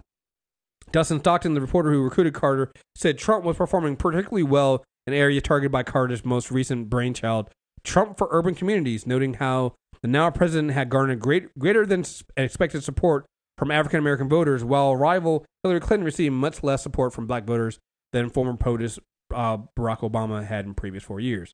Trump vastly uh, outperformed the projection models in the 12 areas Bruce was targeting in Florida, Florida, Pennsylvania, and North Carolina, Stockton told Bloomberg. I never like telling people not to vote, but from a tactical and strategic position, we looked at it. If you could get them to vote for Trump, that was plus two. It was plus one if they stayed home and didn't vote at all, he added.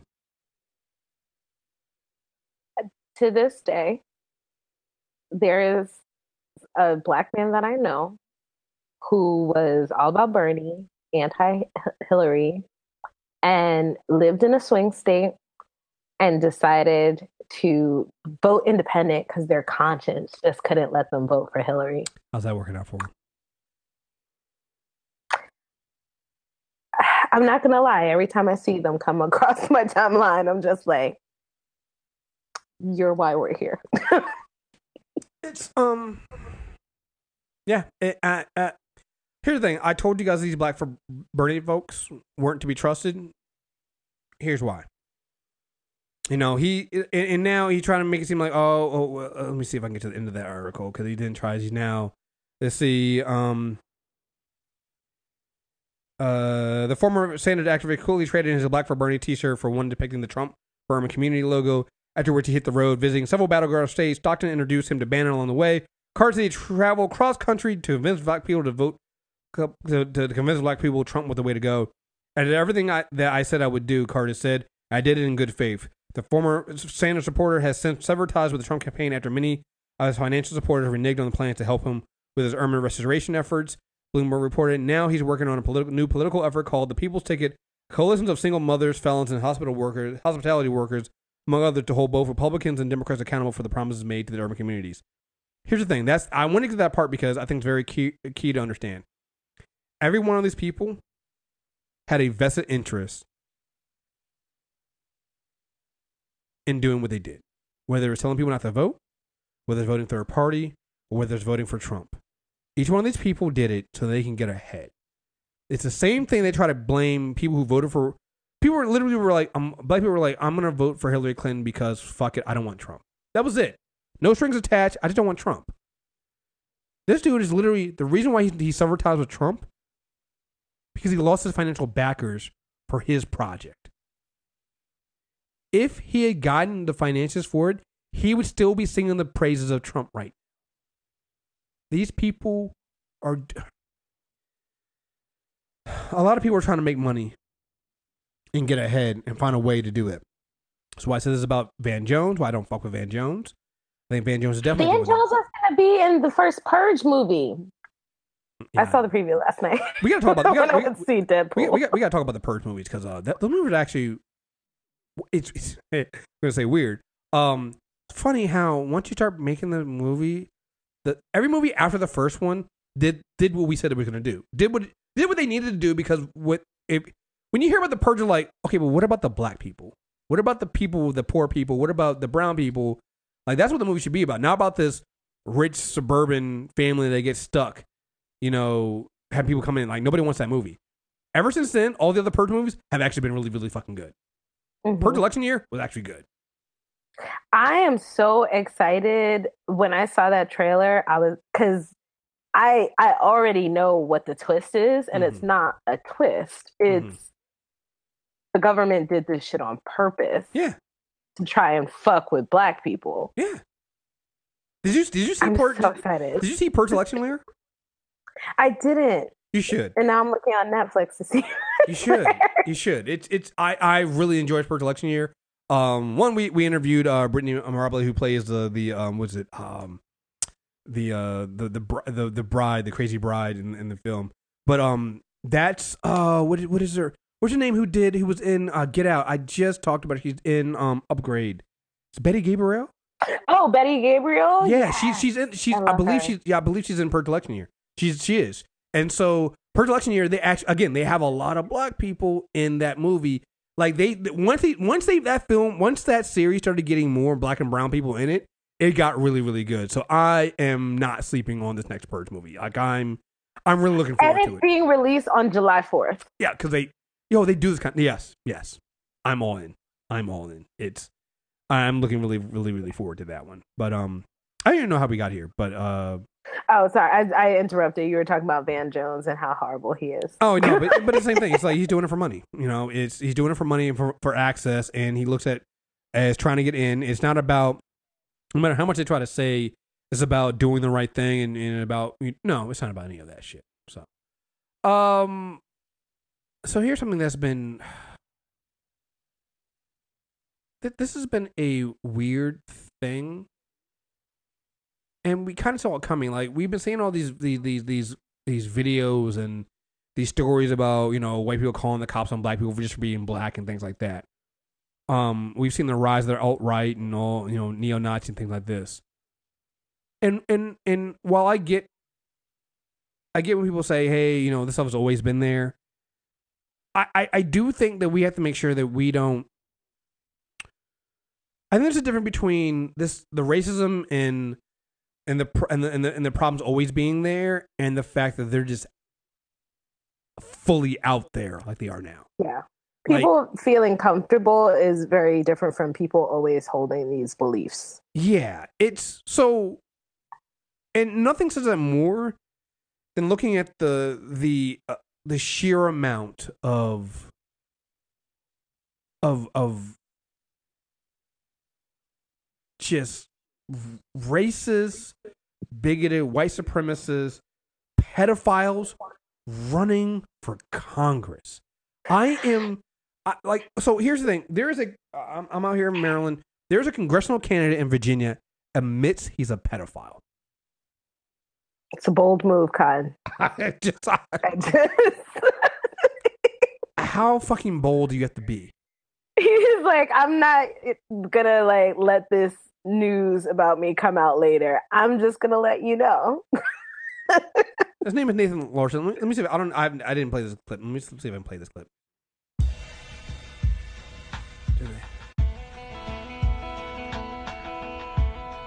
Oh, this is one of those clips that I hate. Those clips that they play the music in the background and they just they just have words, but they don't actually say anything. Okay, because I was like, oh, Yeah. this is jamming. Yeah, it's jamming. I'm who's like, wait for this. I keep I keep running the subtitles. I'm like, I'm not gonna. No, that's not doing this. Um, so Nathan Larson, a 37 year old accountant from Charlottesville, Virginia. Oh, Charlottesville. Isn't that where the neo? Okay, whatever. Mhm. Is running for Congress as an independent candidate in his native state. He's also a pedophile, as he admitted to the Huffington Post on Thursday, who has bragged in website posts about raping his late ex-wife. It's a lot. That's a, that's a lot in sentence right there, guys. It's a lot in sentence. I'm gonna, I'm gonna give you guys a couple moments. Just to just. He's also a pedophile, as he admitted to the Huffington Post on Thursday, who has bragged in website posts about raping his late ex-wife. In a phone call, Larson confirmed that he has created the now defunct websites uh, suiped.org and incelapocalypse.today, chat rooms that served as a gathering place for pedophiles and violent minded misogynists like himself. HuffPost contacted Larson after confirming that his website shared an IP address with those forums, among others. His sites were terminated by the domain host host on Tuesday.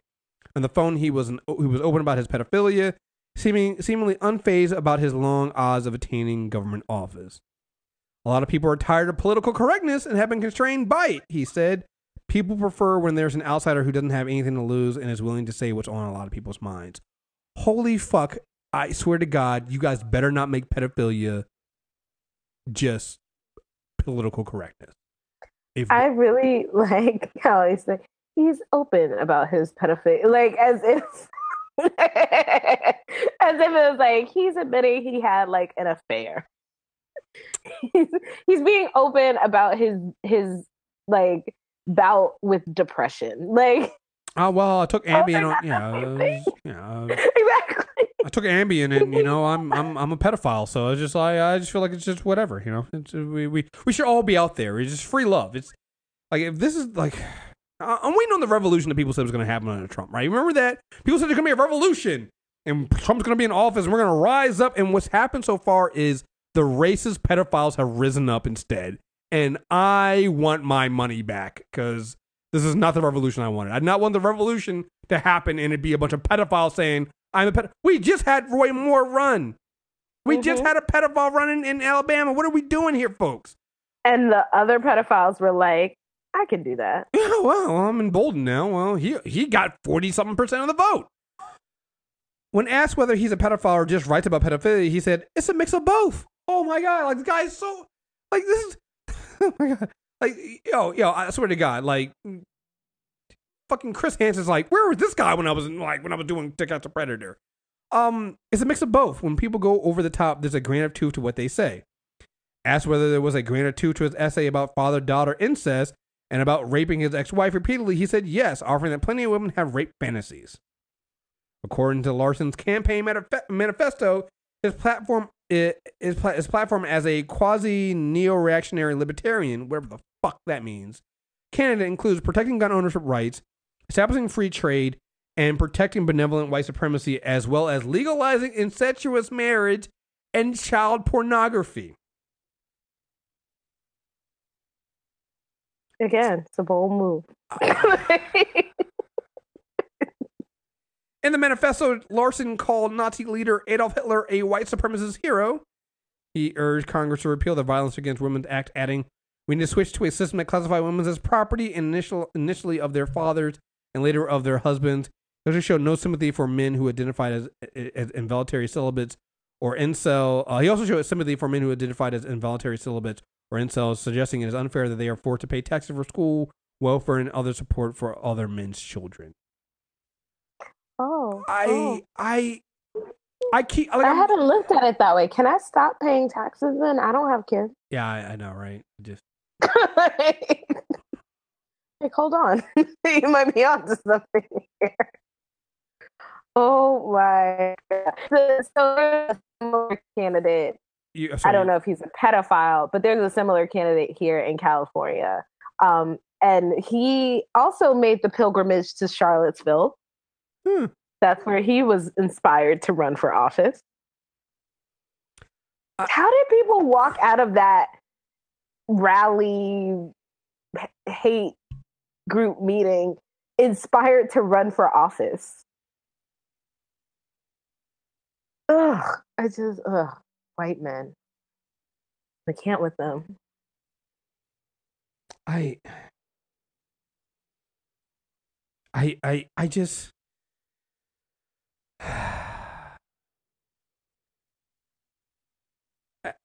I, I I kept reading this going like so I kept seeing this pop up on Facebook and I was like, oh God, people are once again sharing fake news. They're sharing one of those no no they're sharing because you know a lot of people now and I, I fucking hate it. Everybody wants to be the onion now. So you have people either the onion and I think the only two that I appreciate are the onion and the reductress. Like those are the only two. Everybody else, if you have a site, stop. I'm tired of reading those bullshit ass like could they hit too close to home? Then I realized this was from the Huffington Post, and I was like, "Oh my god, this guy's real. This guy's fucking real. How? How? So, um, I.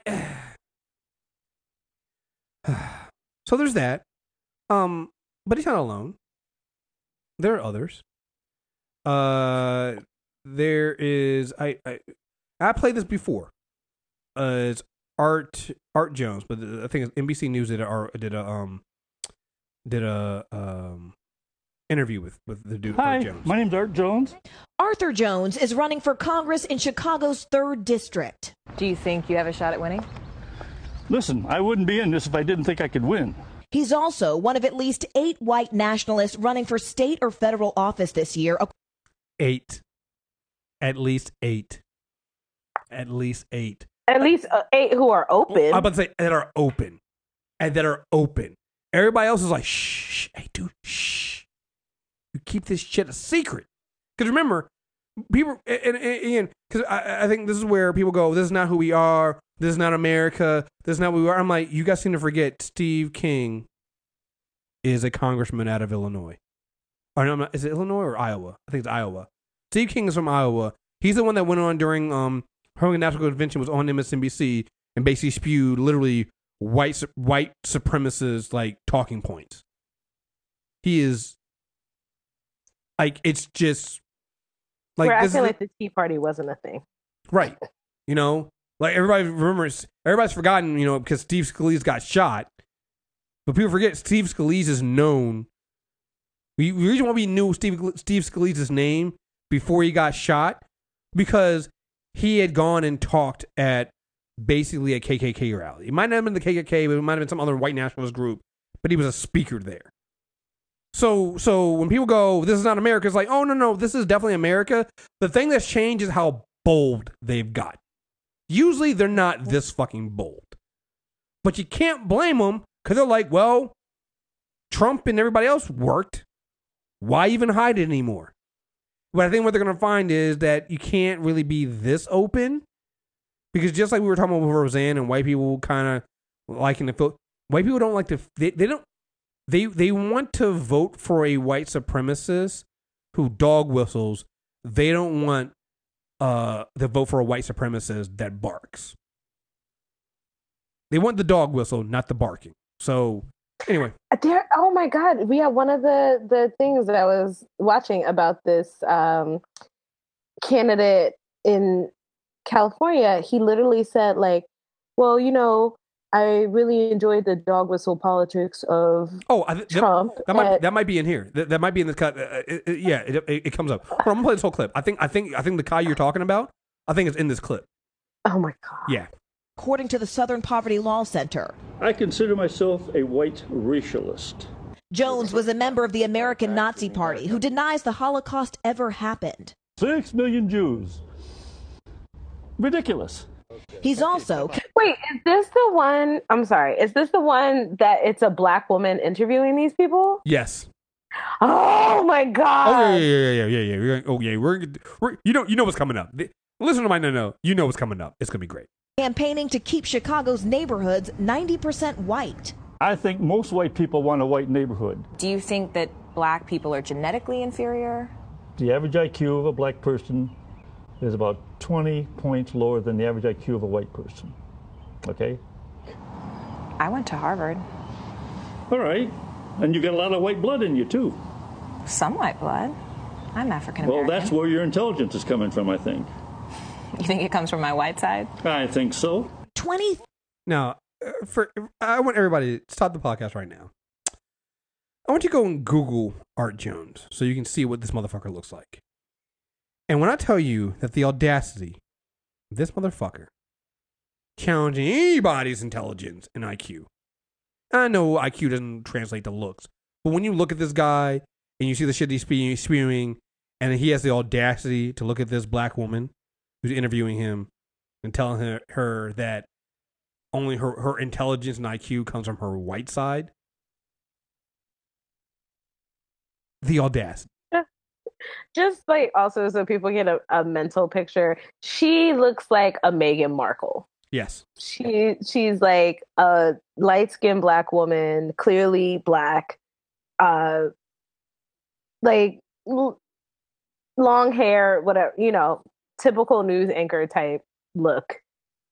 Just just so you get the picture of this black woman, he is sitting in her face and telling her that her intelligence comes. well from he looks like the white side. wrinkle, uh, when he looks like the wrinkled side of a nutsack, with hair that makes Donald Trump look like it's a full head of hair. The audacity. I, I just thousand people voted for Jones in the March primary. sorry. Twenty thousand people voted for him in the March primary. He ran unopposed in the Republican primary, but he still got twenty thousand people. Now I know people will sit there and go, "Oh, it's not a majority. It's not a lot of people." Blah blah. Twenty thousand people. Imagine a rally with twenty thousand people. We this all the time. We talk about like doing events. That hey, you do an event, you get like fifty people to show up. That's that's that's damn good. That you can do something with fifty people show up to an event. Motherfucker got twenty thousand people to vote for him in a primary, and he is an open racist. Mary. And even though he ran uncontested, he'll be on the Republican ticket in November. A fact many locals find unbelievable. And you want my vote? Let's be civil. No, I don't want your vote. Okay, you're not I don't get want idiots like you voting for me. But Jones's supporters say he's exactly the kind of candidate they want to see in Washington. Even Abraham Lincoln uh, believed that the races should stay separated. He said uh, there's too great a difference between the black and white races that could possibly live together. Do you feel that way? I feel that way too.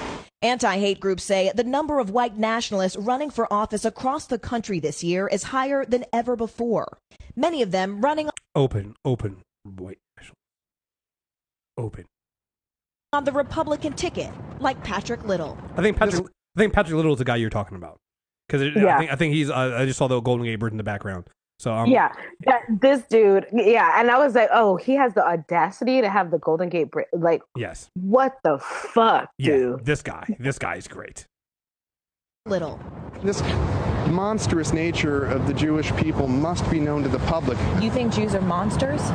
As a group, they are definitely behaving as a monster, 100%. Little is running for Senator Dianne Feinstein's seat in California and blames Jews for America's problems. They do the bidding of a foreign power that has committed terrorist attacks against this country. He said he's, standing on a Jewish uh, a flag of Israel and spit down on it. Yeah. Yeah. Says President Trump is talking to people like him.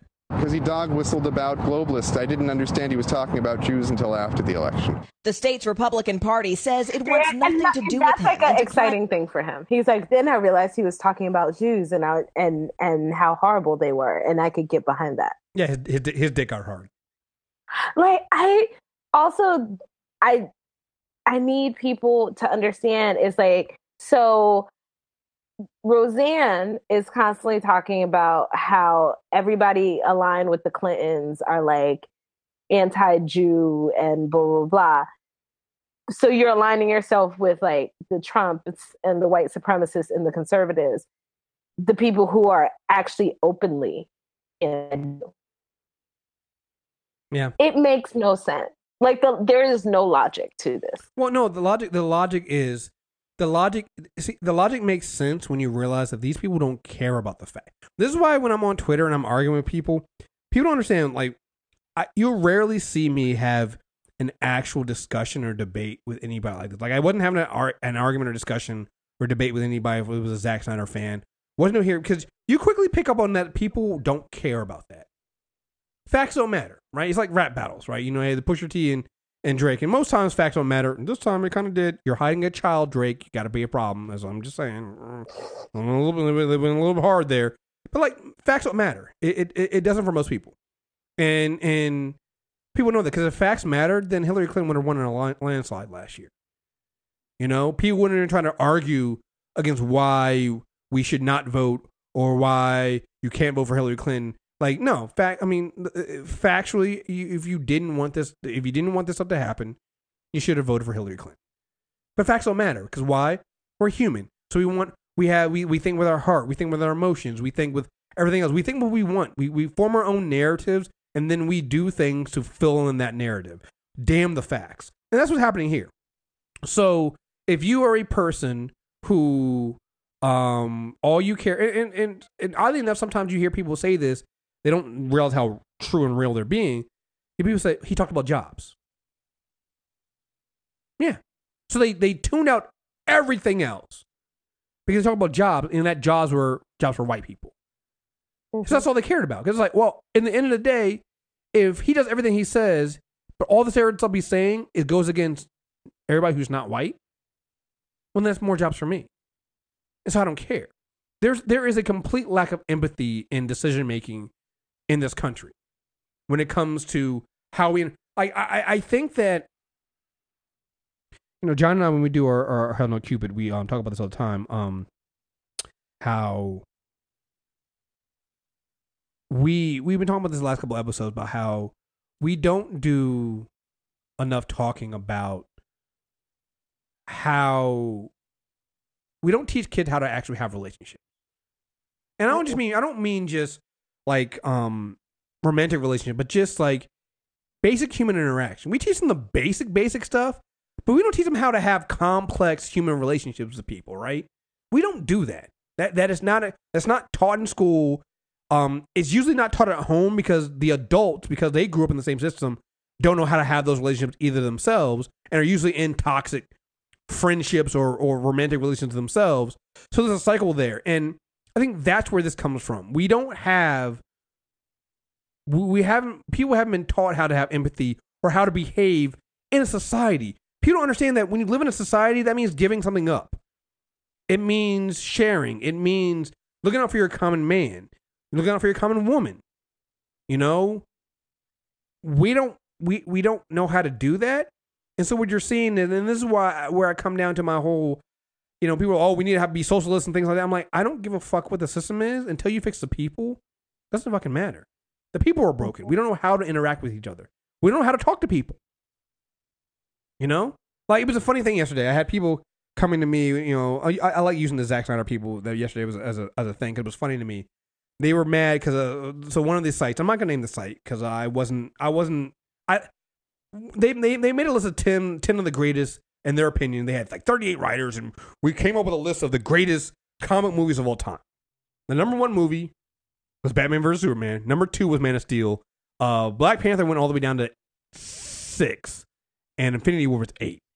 I can't remember where one of them was, but I was like, I'm like, that list makes no sense. Fake news. So I I I I put out a tweet with the link to link to the site and the link, and I was like, I said the same thing I just said there, and I'm like, this is ridiculous. This is bruh, come on. They came into my mentions like, oh, hi, you know, I had the editor in chief come to me. You're being unprofessional, and you know, this is blah blah blah. You know, you're this was just our opinion. Why are you attacking us? And blah. And I'm like, guys, guys, I didn't attack you. You put a list out in public. I'm allowed to criticize it and be like, that's silly. That's stupid. Oh no, it's just our opinion though. You're just trying to you're trying to tell us I'm like, no, okay, well my opinion is your opinion is silly. Like you can't so so what they didn't understand was they wanted to have only their opinion be out there. Like you wanted you you put something out there that you first of all, you knew was gonna be controversial. Putting BVS and Man of Steel, freaking over the MCU movies, putting both of those movies over fucking Wonder Woman. Come on, guys. Come on. That's fucking Nobody believes that, right? But you knew you were going to get a reaction. To then get upset that you got a reaction, you had people laughing at or mocking your list, that's part of the game. It- but we've gotten to the point where people only want to get good news. People only want to get the good. They don't want to have criticizing. Everybody wants to have a voice. Everyone wants to say something, but nobody wants to suffer the consequences of that. Mm-hmm. And and that comes down to we haven't we kind of teach kids this, but we haven't taught adults that this is what happens. So when social media came about, everybody got a voice. So these days, everybody can be a uh, everybody can be a mu- music critic. Everybody can be a movie critic. Everybody can talk about anything they want because they have social media, and you can you can you can make a living off of that.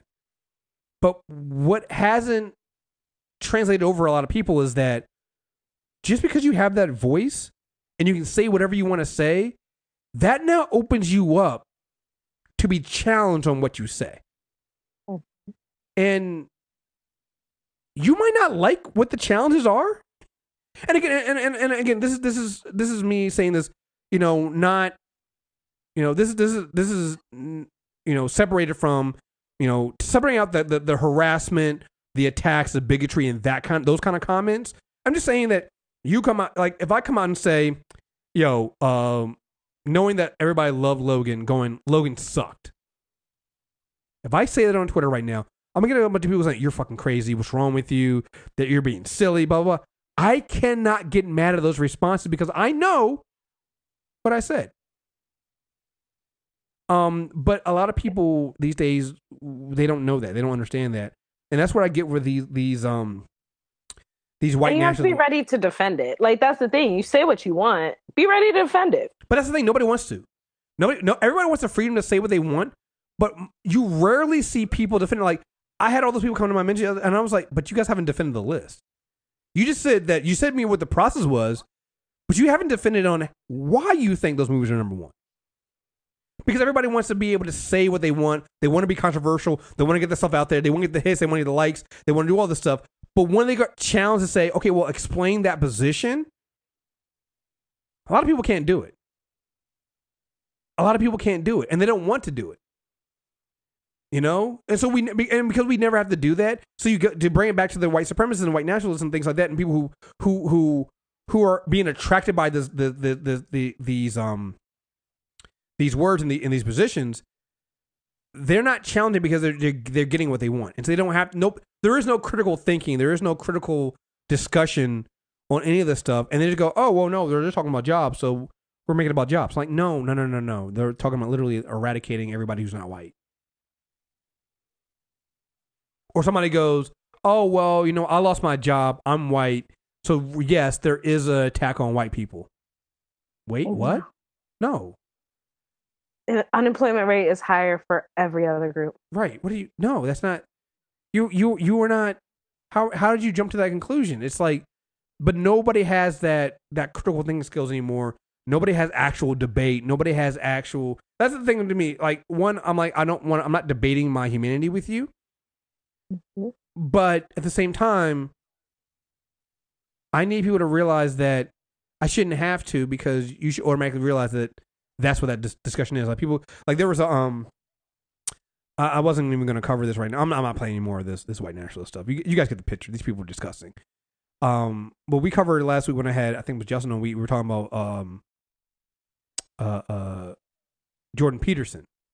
You know, there's, there's this new guy who's become the voice for all these these incels and these these dudes who are um uh uh you know just so fucking sad. So some woman wrote this article in, in the Washington, the L.A. Times. Hate on Jordan Peterson all you want, but he's tapping into fr- tr- frustrations that feminists, feminists shouldn't ignore. And on Twitter, the, the headline was basically like, if, if feminists want to attack, uh, want, want to stop Jordan Peterson, they should come up with an ideas. They should come up with some ideas to challenge him. Somebody was like, they did. It's called feminism. Mm-hmm. And it's like, they do the same thing with black people. Like, if you don't want another Trump, then you guys need to figure out how to, you know, get these uh, white folks on your side and, and how to tend their frustration around not having jobs. It's like, it's not our job to fix white people. Just like it's not women's jobs to fix men. And usually what it involves is us like taking a step back and letting them lead. Right. So here, here's a segment of the of the article, and again, it's just so disgusting to me. Although Peterson can sound sound like a chauvinist crank when he seems to suggest that women incite sexual harassment by wearing makeup to the office, his larger point that, that evolves around uh, uh, that evolving norms are generating confusing and mixed signal, signals, and that women play a role in sexualizing the workplace are far from absurd. No, that's not true at all. Like that entire sentence, that's not true. It's like women don't sexualize the workplace. Maybe men should be in the workplace working. I, evolving norms. It's like so you mean men are having a hard time adjusting to, to not being chauvinistic pigs. Like this this this this is this is this is the this is the argument, right? That it's too hard not to be racist. It's too hard not to be sexist. It's too hard not to be transphobic or homophobic. That isn't a valid argument. That's not a valid argument. Consider we have rejected traditional sexist properties uh, that forbade uh, coarse language in front of the ladies. Yet a man can be fired for telling crude joke a crude joke that offends a female coworker. Calling women the weaker sex would be considered shockingly retrograde. Yet amb- ambivalent sexual co- encounters are easily recast as violation of women, with men presumed entire entirely responsible for the insur- uh, ensuring co- consent for ensuring consent. Workplace romances abound, yet flirting could be a one step away from someone's idea of sexual harassment. I- th- Like this entire article is just making excuses for why it's too hard for men to learn how to not be creepy. I this is this is where the discourse has gotten to. This is where this is the start where I'm like, you guys are trying to make us defend humanity versus sh- drawing drawing the line at this is wrong, and you defend everything to the left of that, right? You don't defend the wrong point. It's just it's tiring. it's just so fucking tiring. Um. All right. So, uh, it's Pride Month. So, instead of just doing a great moment on white privilege, we're gonna do a great moment in white, uh, cis heterosexual pri- uh privilege. Um, with this one because it's um. It's a doozy. It's a doozy. Let me see if I can. Uh, can I get my music? I can't. I can't do this without the music. So uh, here we- here we go.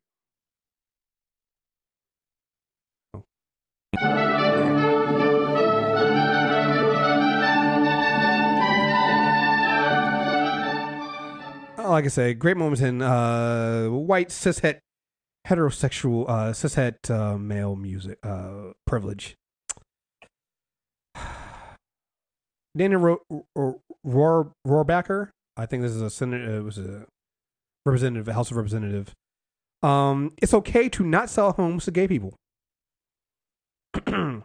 Representative Dane, uh, Dana Rohrabacher uh, from California lost the backing of the National Association of Realtors this week after the 15 term, 15 terms, 15 terms. He's had 15 terms in Congress.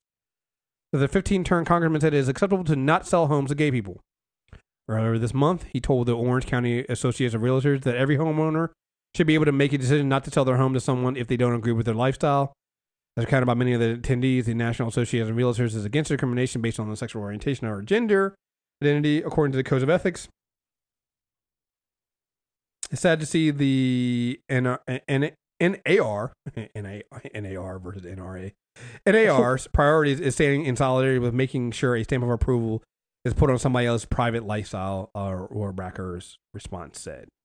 So he's mad at them for not like this. This all came from the cake decision. Remember, people were like, "Oh, well, no, I should be allowed not to sell a wedding cake to a gay people, a gay couple." Now it's down to the you know I shouldn't be allowed to not sell a home to a gay person. What the fuck does it matter? You're not living in it anymore. I didn't know gay money was different. I didn't know it's gay like money the was same different. thing with the cake. You're not gonna eat it. Like I don't. Well, you know, God sees everything, so you know. That's the thing. That, that- that's the thing that always bothers me, right? I, I, again, I got I try so hard not to to to to, to lose people with my anti-religion, anti-God stuff. I, I I think I do really really well not saying anything, but I got to do ask the question, right? Because I grew up in the church, and this, I'm not somebody who grew up as a you know atheist or not not not being not you know not understanding. I've read the Bible and all this stuff, but I always find this weird, right? People always say things like this because God knows your heart. God's always watching. I can't just sell like you know it'll be be you know be against the God and things like that. All right. So if God's always watching, what do you do when you masturbate? Like what do you? Don't. I, I'm just Don't feel guilty all the time. all right. I'm just like, what do you do? You, I mean, do you do it under a blanket? Like, what do you? I'm just I just I just want to know. Like,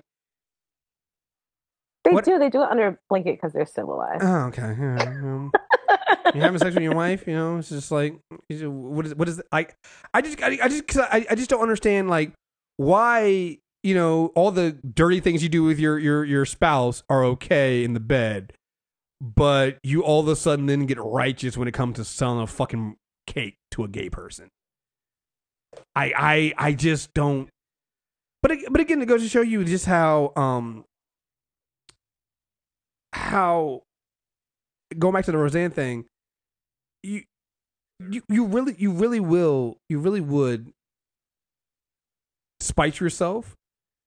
You're a struggling cake maker, or you really need this money to sell your house to, to from selling your house, and you you're you're you're about to you're about to they're about to close in the house, but to buy this cake and give you the money, and then you find out they're gay, and you're like, well now I can't. I'd rather go- I'd rather go broke because I'll burn in hell, not because of all the other sins I commit, but because I sold a cake. Can you?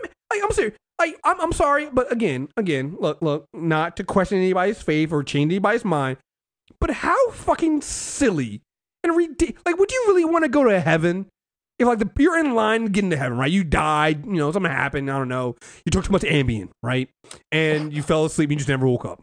So you're in you're you're you're in heaven, you're in line in heaven, you're waiting to go to the gates, and there's a dude in front of you, and he gets rejected. He gets so oh sorry, you can't come in. So you ask him, it's like, well, why didn't you get in? He was like, oh, I'm gay. And they won't let me in. Really want to go in there?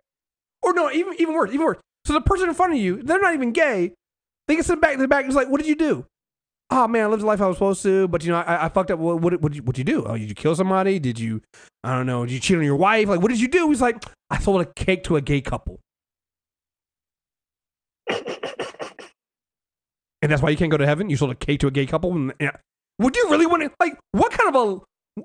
Because I'm told right that there's like a party in heaven. Like it's a, oh you know everybody has their own mansions and there it's, it's just it's just it's just you know it's, it's just heaven's heaven's heaven right heaven's great. How lame is heaven?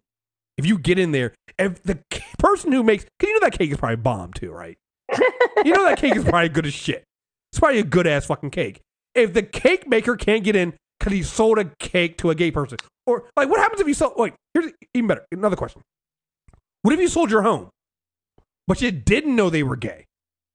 Right? Like the, the, they, you were there, you sold the home, but they weren't married at the time, so it was only you only dealt with one person, and then after you sold the house, you find out that oh, I'm getting married to my boyfriend now. Do you, does that still count as selling a house to a gay person? So now you tend to have to go to hell. I just honestly don't believe that they believe that it's that. I think they just find being gay icky. I, I, and I- I, don't want icky gay people in my house. I would I would just say that. I would just just I, I- I don't know why it is like I, I, I Like, don't put that again. Don't put that evil on God. God don't care.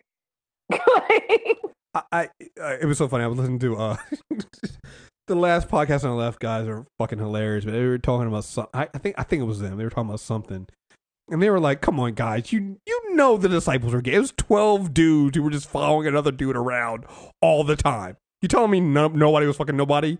And I was just like, "Got a good point, yo. Some of those disciples had to be gay. Somebody was gay.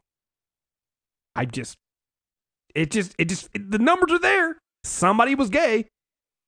You know, I, I just, I, I don't understand. I, I just, why does it matter? I just, I, I, I I'll say this: that the one thing I am proud, or not proud, um, the one thing that I am appreciative of of these open white supremacists and open, you know, rapists and pedophiles running, at least they're open about it.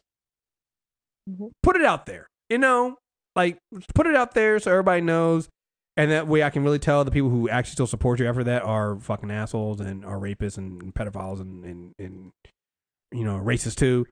But like, fuck guys, like just just come out and say it. Like I, I literally, so um, Buffalo Wild Wings got a, they uh their, their their Twitter got hacked right, and so the one of the, one of the hackers said something about Tariq Nasheed. So I was like, when you think the person who hacked Buffalo Wild Wings is racist, but they also attacked Tariq Nasheed, who's a giant piece of shit, and I just had this like the the Alonzo Mourning gif of him just kind of going like, eh, well, you know, yeah, I don't really care. So I literally have a person now that's reminded me. I find it funny that most of the black men who they don't like Tariq Nasheed and his views are gay, gays in all capitals, and are into comic books and video games. And I'm about to respond to this person going, I did not know I was gay, but thanks for telling me. I just like it's like when Rod uh, tweeted the whole like, and again he he admits this was not an original tweet. The whole like black men are the white people of the black community. Immediately, everybody started talking, calling him gay, and it, it's first of all, guys, that's not like that's not like a diss anymore. Like, like no one cares. I, I, I actually love it when people call me gay. Cause it's like, cause here's the thing, like when somebody calls you gay and you're not gay, first of all, it, it shouldn't matter, right? Because it's like, I mean, gay people are cool. Like, I mean, it's like gay people have fun. Like, I don't, like, it, I, I don't know, I don't know what to tell you. Like, I always see when people, you seen people at a, gay people at a party, like they seem to have like, they really dance like nobody's watching. It's just fucking amazing. um, but at the same time, it's like, so here's the thing. But if you're not gay and somebody calls you gay, it's like somebody coming to me and going, "You're a horse." Uh, well, I'm not a horse, but okay, like what? Am, I don't know what the react. I don't know what the reaction supposed to be when, when somebody calls me gay. It's like you're gay. You like dick. I'm like, eh, I don't even like my own dick.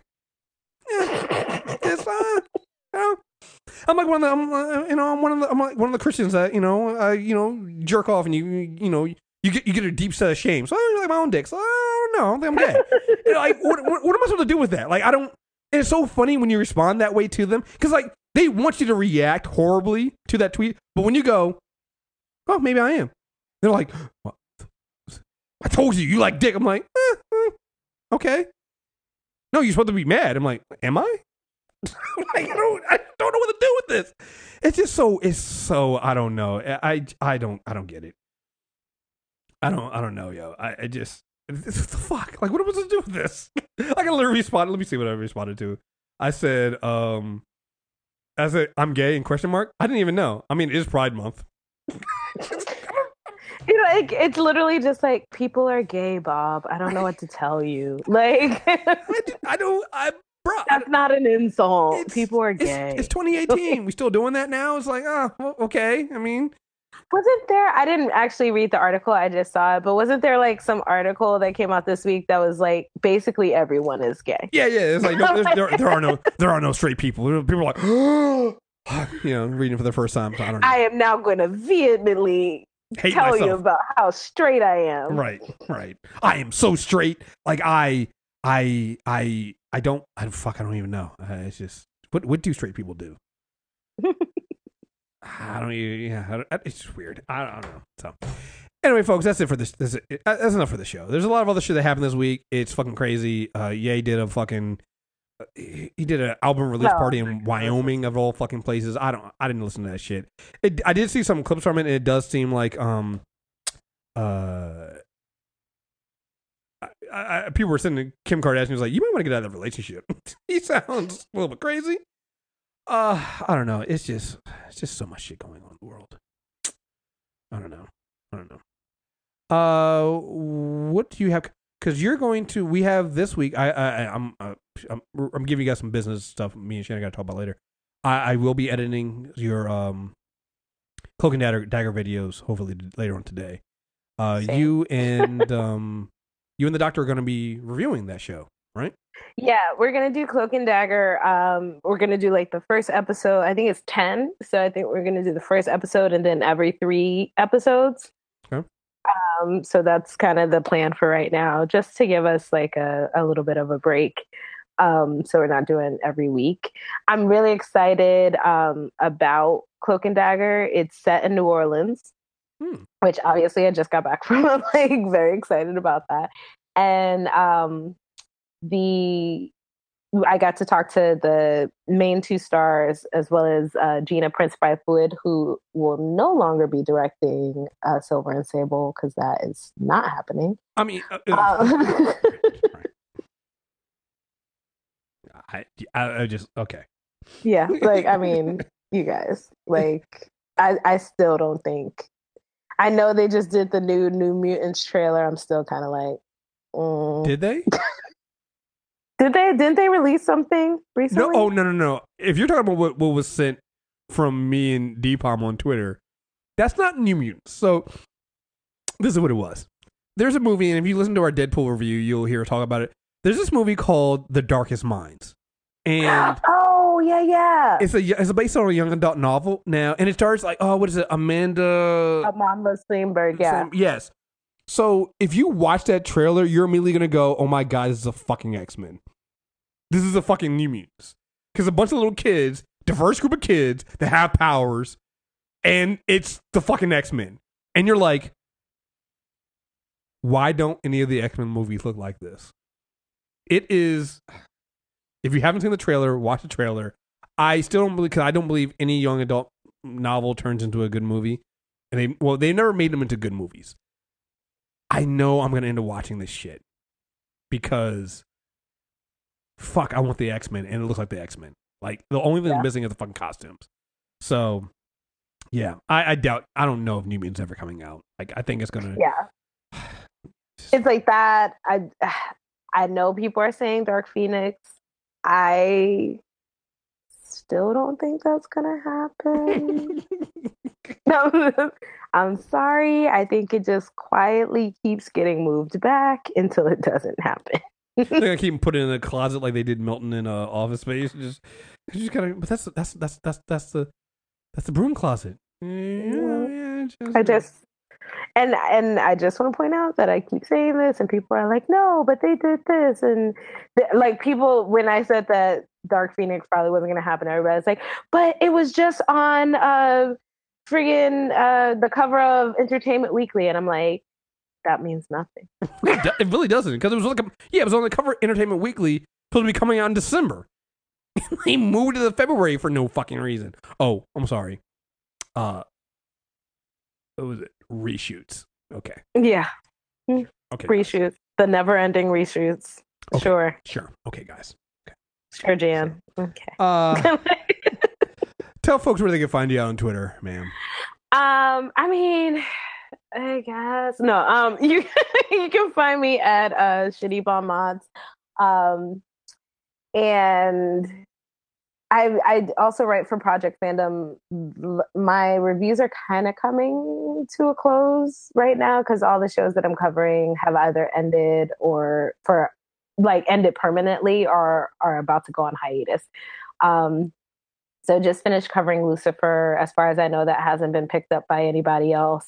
And I just finished. Uh, I'm in the process of covering Originals, which is doing its final season. So, you know, I'm hoping we'll see what happens in the fall. But um, a lot of the shows that I've covered have either gotten canceled or are ending. So Cool, cool, and um, she'll be uh the backup when uh, I eventually uh turn into uh Pastor Chris. So um, yeah. oh, I'm Pastor like, Chris, and, Pastor like, Chris and D. Oh my God, need Pastor. a couple of years to get the to get the bank account right. I will gladly take over in Oh, the interim. Yeah, yeah. Pastor Pastor Chris and Deacon uh, Deacon D Palmio.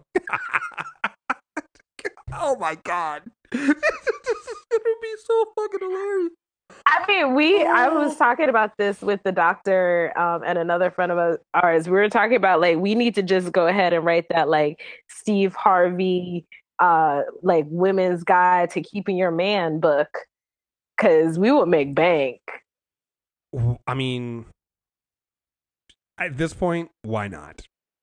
Like all of that stuff like you know how to be a wife you have to let the man lead and there are women right now on facebook whole entire like hustle is telling other women to let men lead Mm-hmm. Mm-hmm. But see, the problem is. So here's the thing. Here's the thing. You still need to put a man on the cover because that's when you really. That's why you really make bank. So you guys write it, and then you put like Deep on the cover. Deepal's gonna hate that I volunteered him for this now. and she teach these queens how to keep their kangs my, my new hustle Oh man, this is why we're terrible. This is why we're terrible. um, ma'am, thank you very much for joining me. Everybody, else, thank you guys very much for listening. Uh, insanity check. Make sure you subscribe. Let all your friends know, and um, we'll be back soon. What we got coming up? Um, I know Shannon and the Doctor have some Supergirl stuff. We have there will be an IDW character corner stuff coming out soon, and then the rest of the month for character corner is going to be um some some other Transformer stuff. So we have some stuff coming out for that stuff. Uh, I'm still putting together our calendar for premium stuff, but we do have some. We have at least six, premium shows I planned. I'm trying to get. I'll save that, but we we we have some stuff that we have planned out coming for this month. So uh, just stay tuned and um, all right, folks. Uh, until next time, we're out here. Peace.